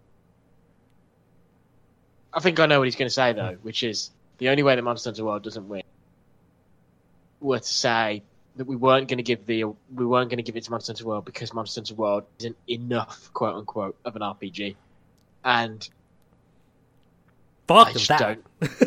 yeah, I just don't. it's it's enough of an RPG. I feel I feel like know, that's I feel like that's an arbitrary penalty. Like yeah. We're worrying about at the end of the it's day. got too it's got too much of an action game in it, and so therefore we can't say it's better than the other game. we never would have said this about Final Fantasy 15, for instance. Yeah. And I think Final Fantasy 15 is just as much. Sure enough, you're not leveling up, but you're worrying about equipment and loot and crafting uh, and and character class and move set and all this stuff is straight up RPG stuff. I'd say it's more of an RPG than NieR Automata, and that's what that's the game we gave best of the. Well, no, that was one of the games we were giving best of the year to uh, last year. This time last year, No, yeah. that was that, that- that was that that was our winner last year. our- Yeah. Yeah, Uh, the, think about this: the level up isn't on the on the character progression you have in the game. It's the level up as the player It's on your armor. you. No, it's a, yeah, it- it's and you as a also yeah, also yes, yeah, skill, yeah. So, but yeah. Again, it, as if it comes down to it, like again, I'd say that Monster Hunter is more of an RPG than NieR Automata, and again, we gave it RPG of the year 2017. I'm literally looking at our article. We, so I mean, yeah, I'm, I- yeah, I'm, I'm I'm more than fine giving it Monster Hunter World because I, we, we, there's there's a lot of reasons for it. It, it wasn't a tough, it, it wasn't an easy decision, but you know, I think I think it it's it's proven itself. It's earned it. You know. yeah. I think, I think it's Monster Hunter, right? I think Dragon Quest is a very close second. Yeah. Although, although we're not doing numbers, um, I think the top five. It's pretty clear where things had come. All right. I have more apprehension about the um, the logistics of the RPG tag than I do. Do I think Monster Hunter World is a better game than Dragon Quest? Yes. Like, is it a better RPG? I would, I would probably also say yes, even though that's far more nebulous. Yeah, Yeah. Um, so I think I'm definitely on board with Monster Hunter. If, if I was going to tell someone to play one game on this list this year, or rather last year, or whatever, whatever, if I was going to tell someone to play one game on this list, it would be Monster Hunter World, Yeah. definitely, hmm Yeah. I tell them the same thing. Okay. without a doubt. So that there it is. Um, We did it. We did it. RPG Sites Game of the Year 2018 goes to Monster Hunter World. And you know, in no uh, our and our, and we're set on we're set on our top five, which Yep. first Uh, near miss unofficially is Octopath. Yes. yes. So so our our uh, outside of uh, Monster Hunter World being our top game in no particular order from uh, the other games on that list of top five are Dragon Quest XI: Echoes of an Elusive Age, Pillars of Eternity 2, Deadfire, Pokemon Let's Go, and Labyrinth of Refrain: Coven of Dusk. And then making up the bottom half of that list in no particular order: Octopath Traveler, Yakuza 6, Song of Life, Valkyria Chronicles 4, The Bard's Tale 4, Barrows Deep, and Banner Saga 3. That's a good list. it was a- a better year than I thought, and Yeah, very good spread of different types of RPGs, which is Uh, what really stands out to me. and Mhm. it does feel like this stuff happens in in waves. And this year was better than expected, but I think this conversation will be very, very long next year. Yeah, uh, 2019 is definitely shaping up to be one of the bigger years for RPGs, and it'll be interesting to see where we all fall on it. But yeah, yeah. Uh, you- you there's some really, you know, who knows where Kingdom Hearts, for instance, will it be good or not? That's probably our last opportunity to say this without actually being influenced, because probably we'll get it next week. So, yeah, Yeah. Yep. yeah. Okay, uh, Just- that wraps up RPG Sites Game of the Year 2018. Thank you for listening. Um, you know, and you can find us uh, at the usual places on Twitter at RPG Site. You can find us on Facebook, facebook.com slash RPG. On YouTube, youtube.com slash RPG. Uh, there's the Tetracast on iTunes. Our um, Discord, discord.me slash RPG Site. Thank you, Alex Donaldson. You are most welcome. It's always nice to come on because I don't get to do it often enough. Although, um, it's worth actually saying Mhm. to the listeners. So obviously, we're, on a little bit of a break with the Tetracast. Obviously, Zach, who was the previous host, uh, has moved on. He's now at Sega. Um, so congratulations to him and thank you for all your uh, commitment and help over the years. Um, and so we, we're taking this opportunity to recalibrate the Tetracast. And so uh, we will be back, and we'll be back with a slightly different format. And because of that format, you might hear a little bit more from me. But yes, thank you for listening to our rambling. Thank you. Uh, thank you, Brian Vitale. You're welcome. I'm glad Deadfire made the top five, and I might pick up a copy of Coven of Dusk. Same here. Thank you, Adam Vitale. You're welcome if you can hear me. I, we can hear you. and, Hey, and thank you, James Galizio. yep. Pleasure to be here. Glad that Labyrinth of Refrain got some uh, recognition. All right. And thank you for hosting Josh Torres. Yes, uh, thank you, yeah. Josh. Thank Puppy. you. Thank you. All right. Awesome. See you guys in the near future. Yeah. Thanks, Later. everyone.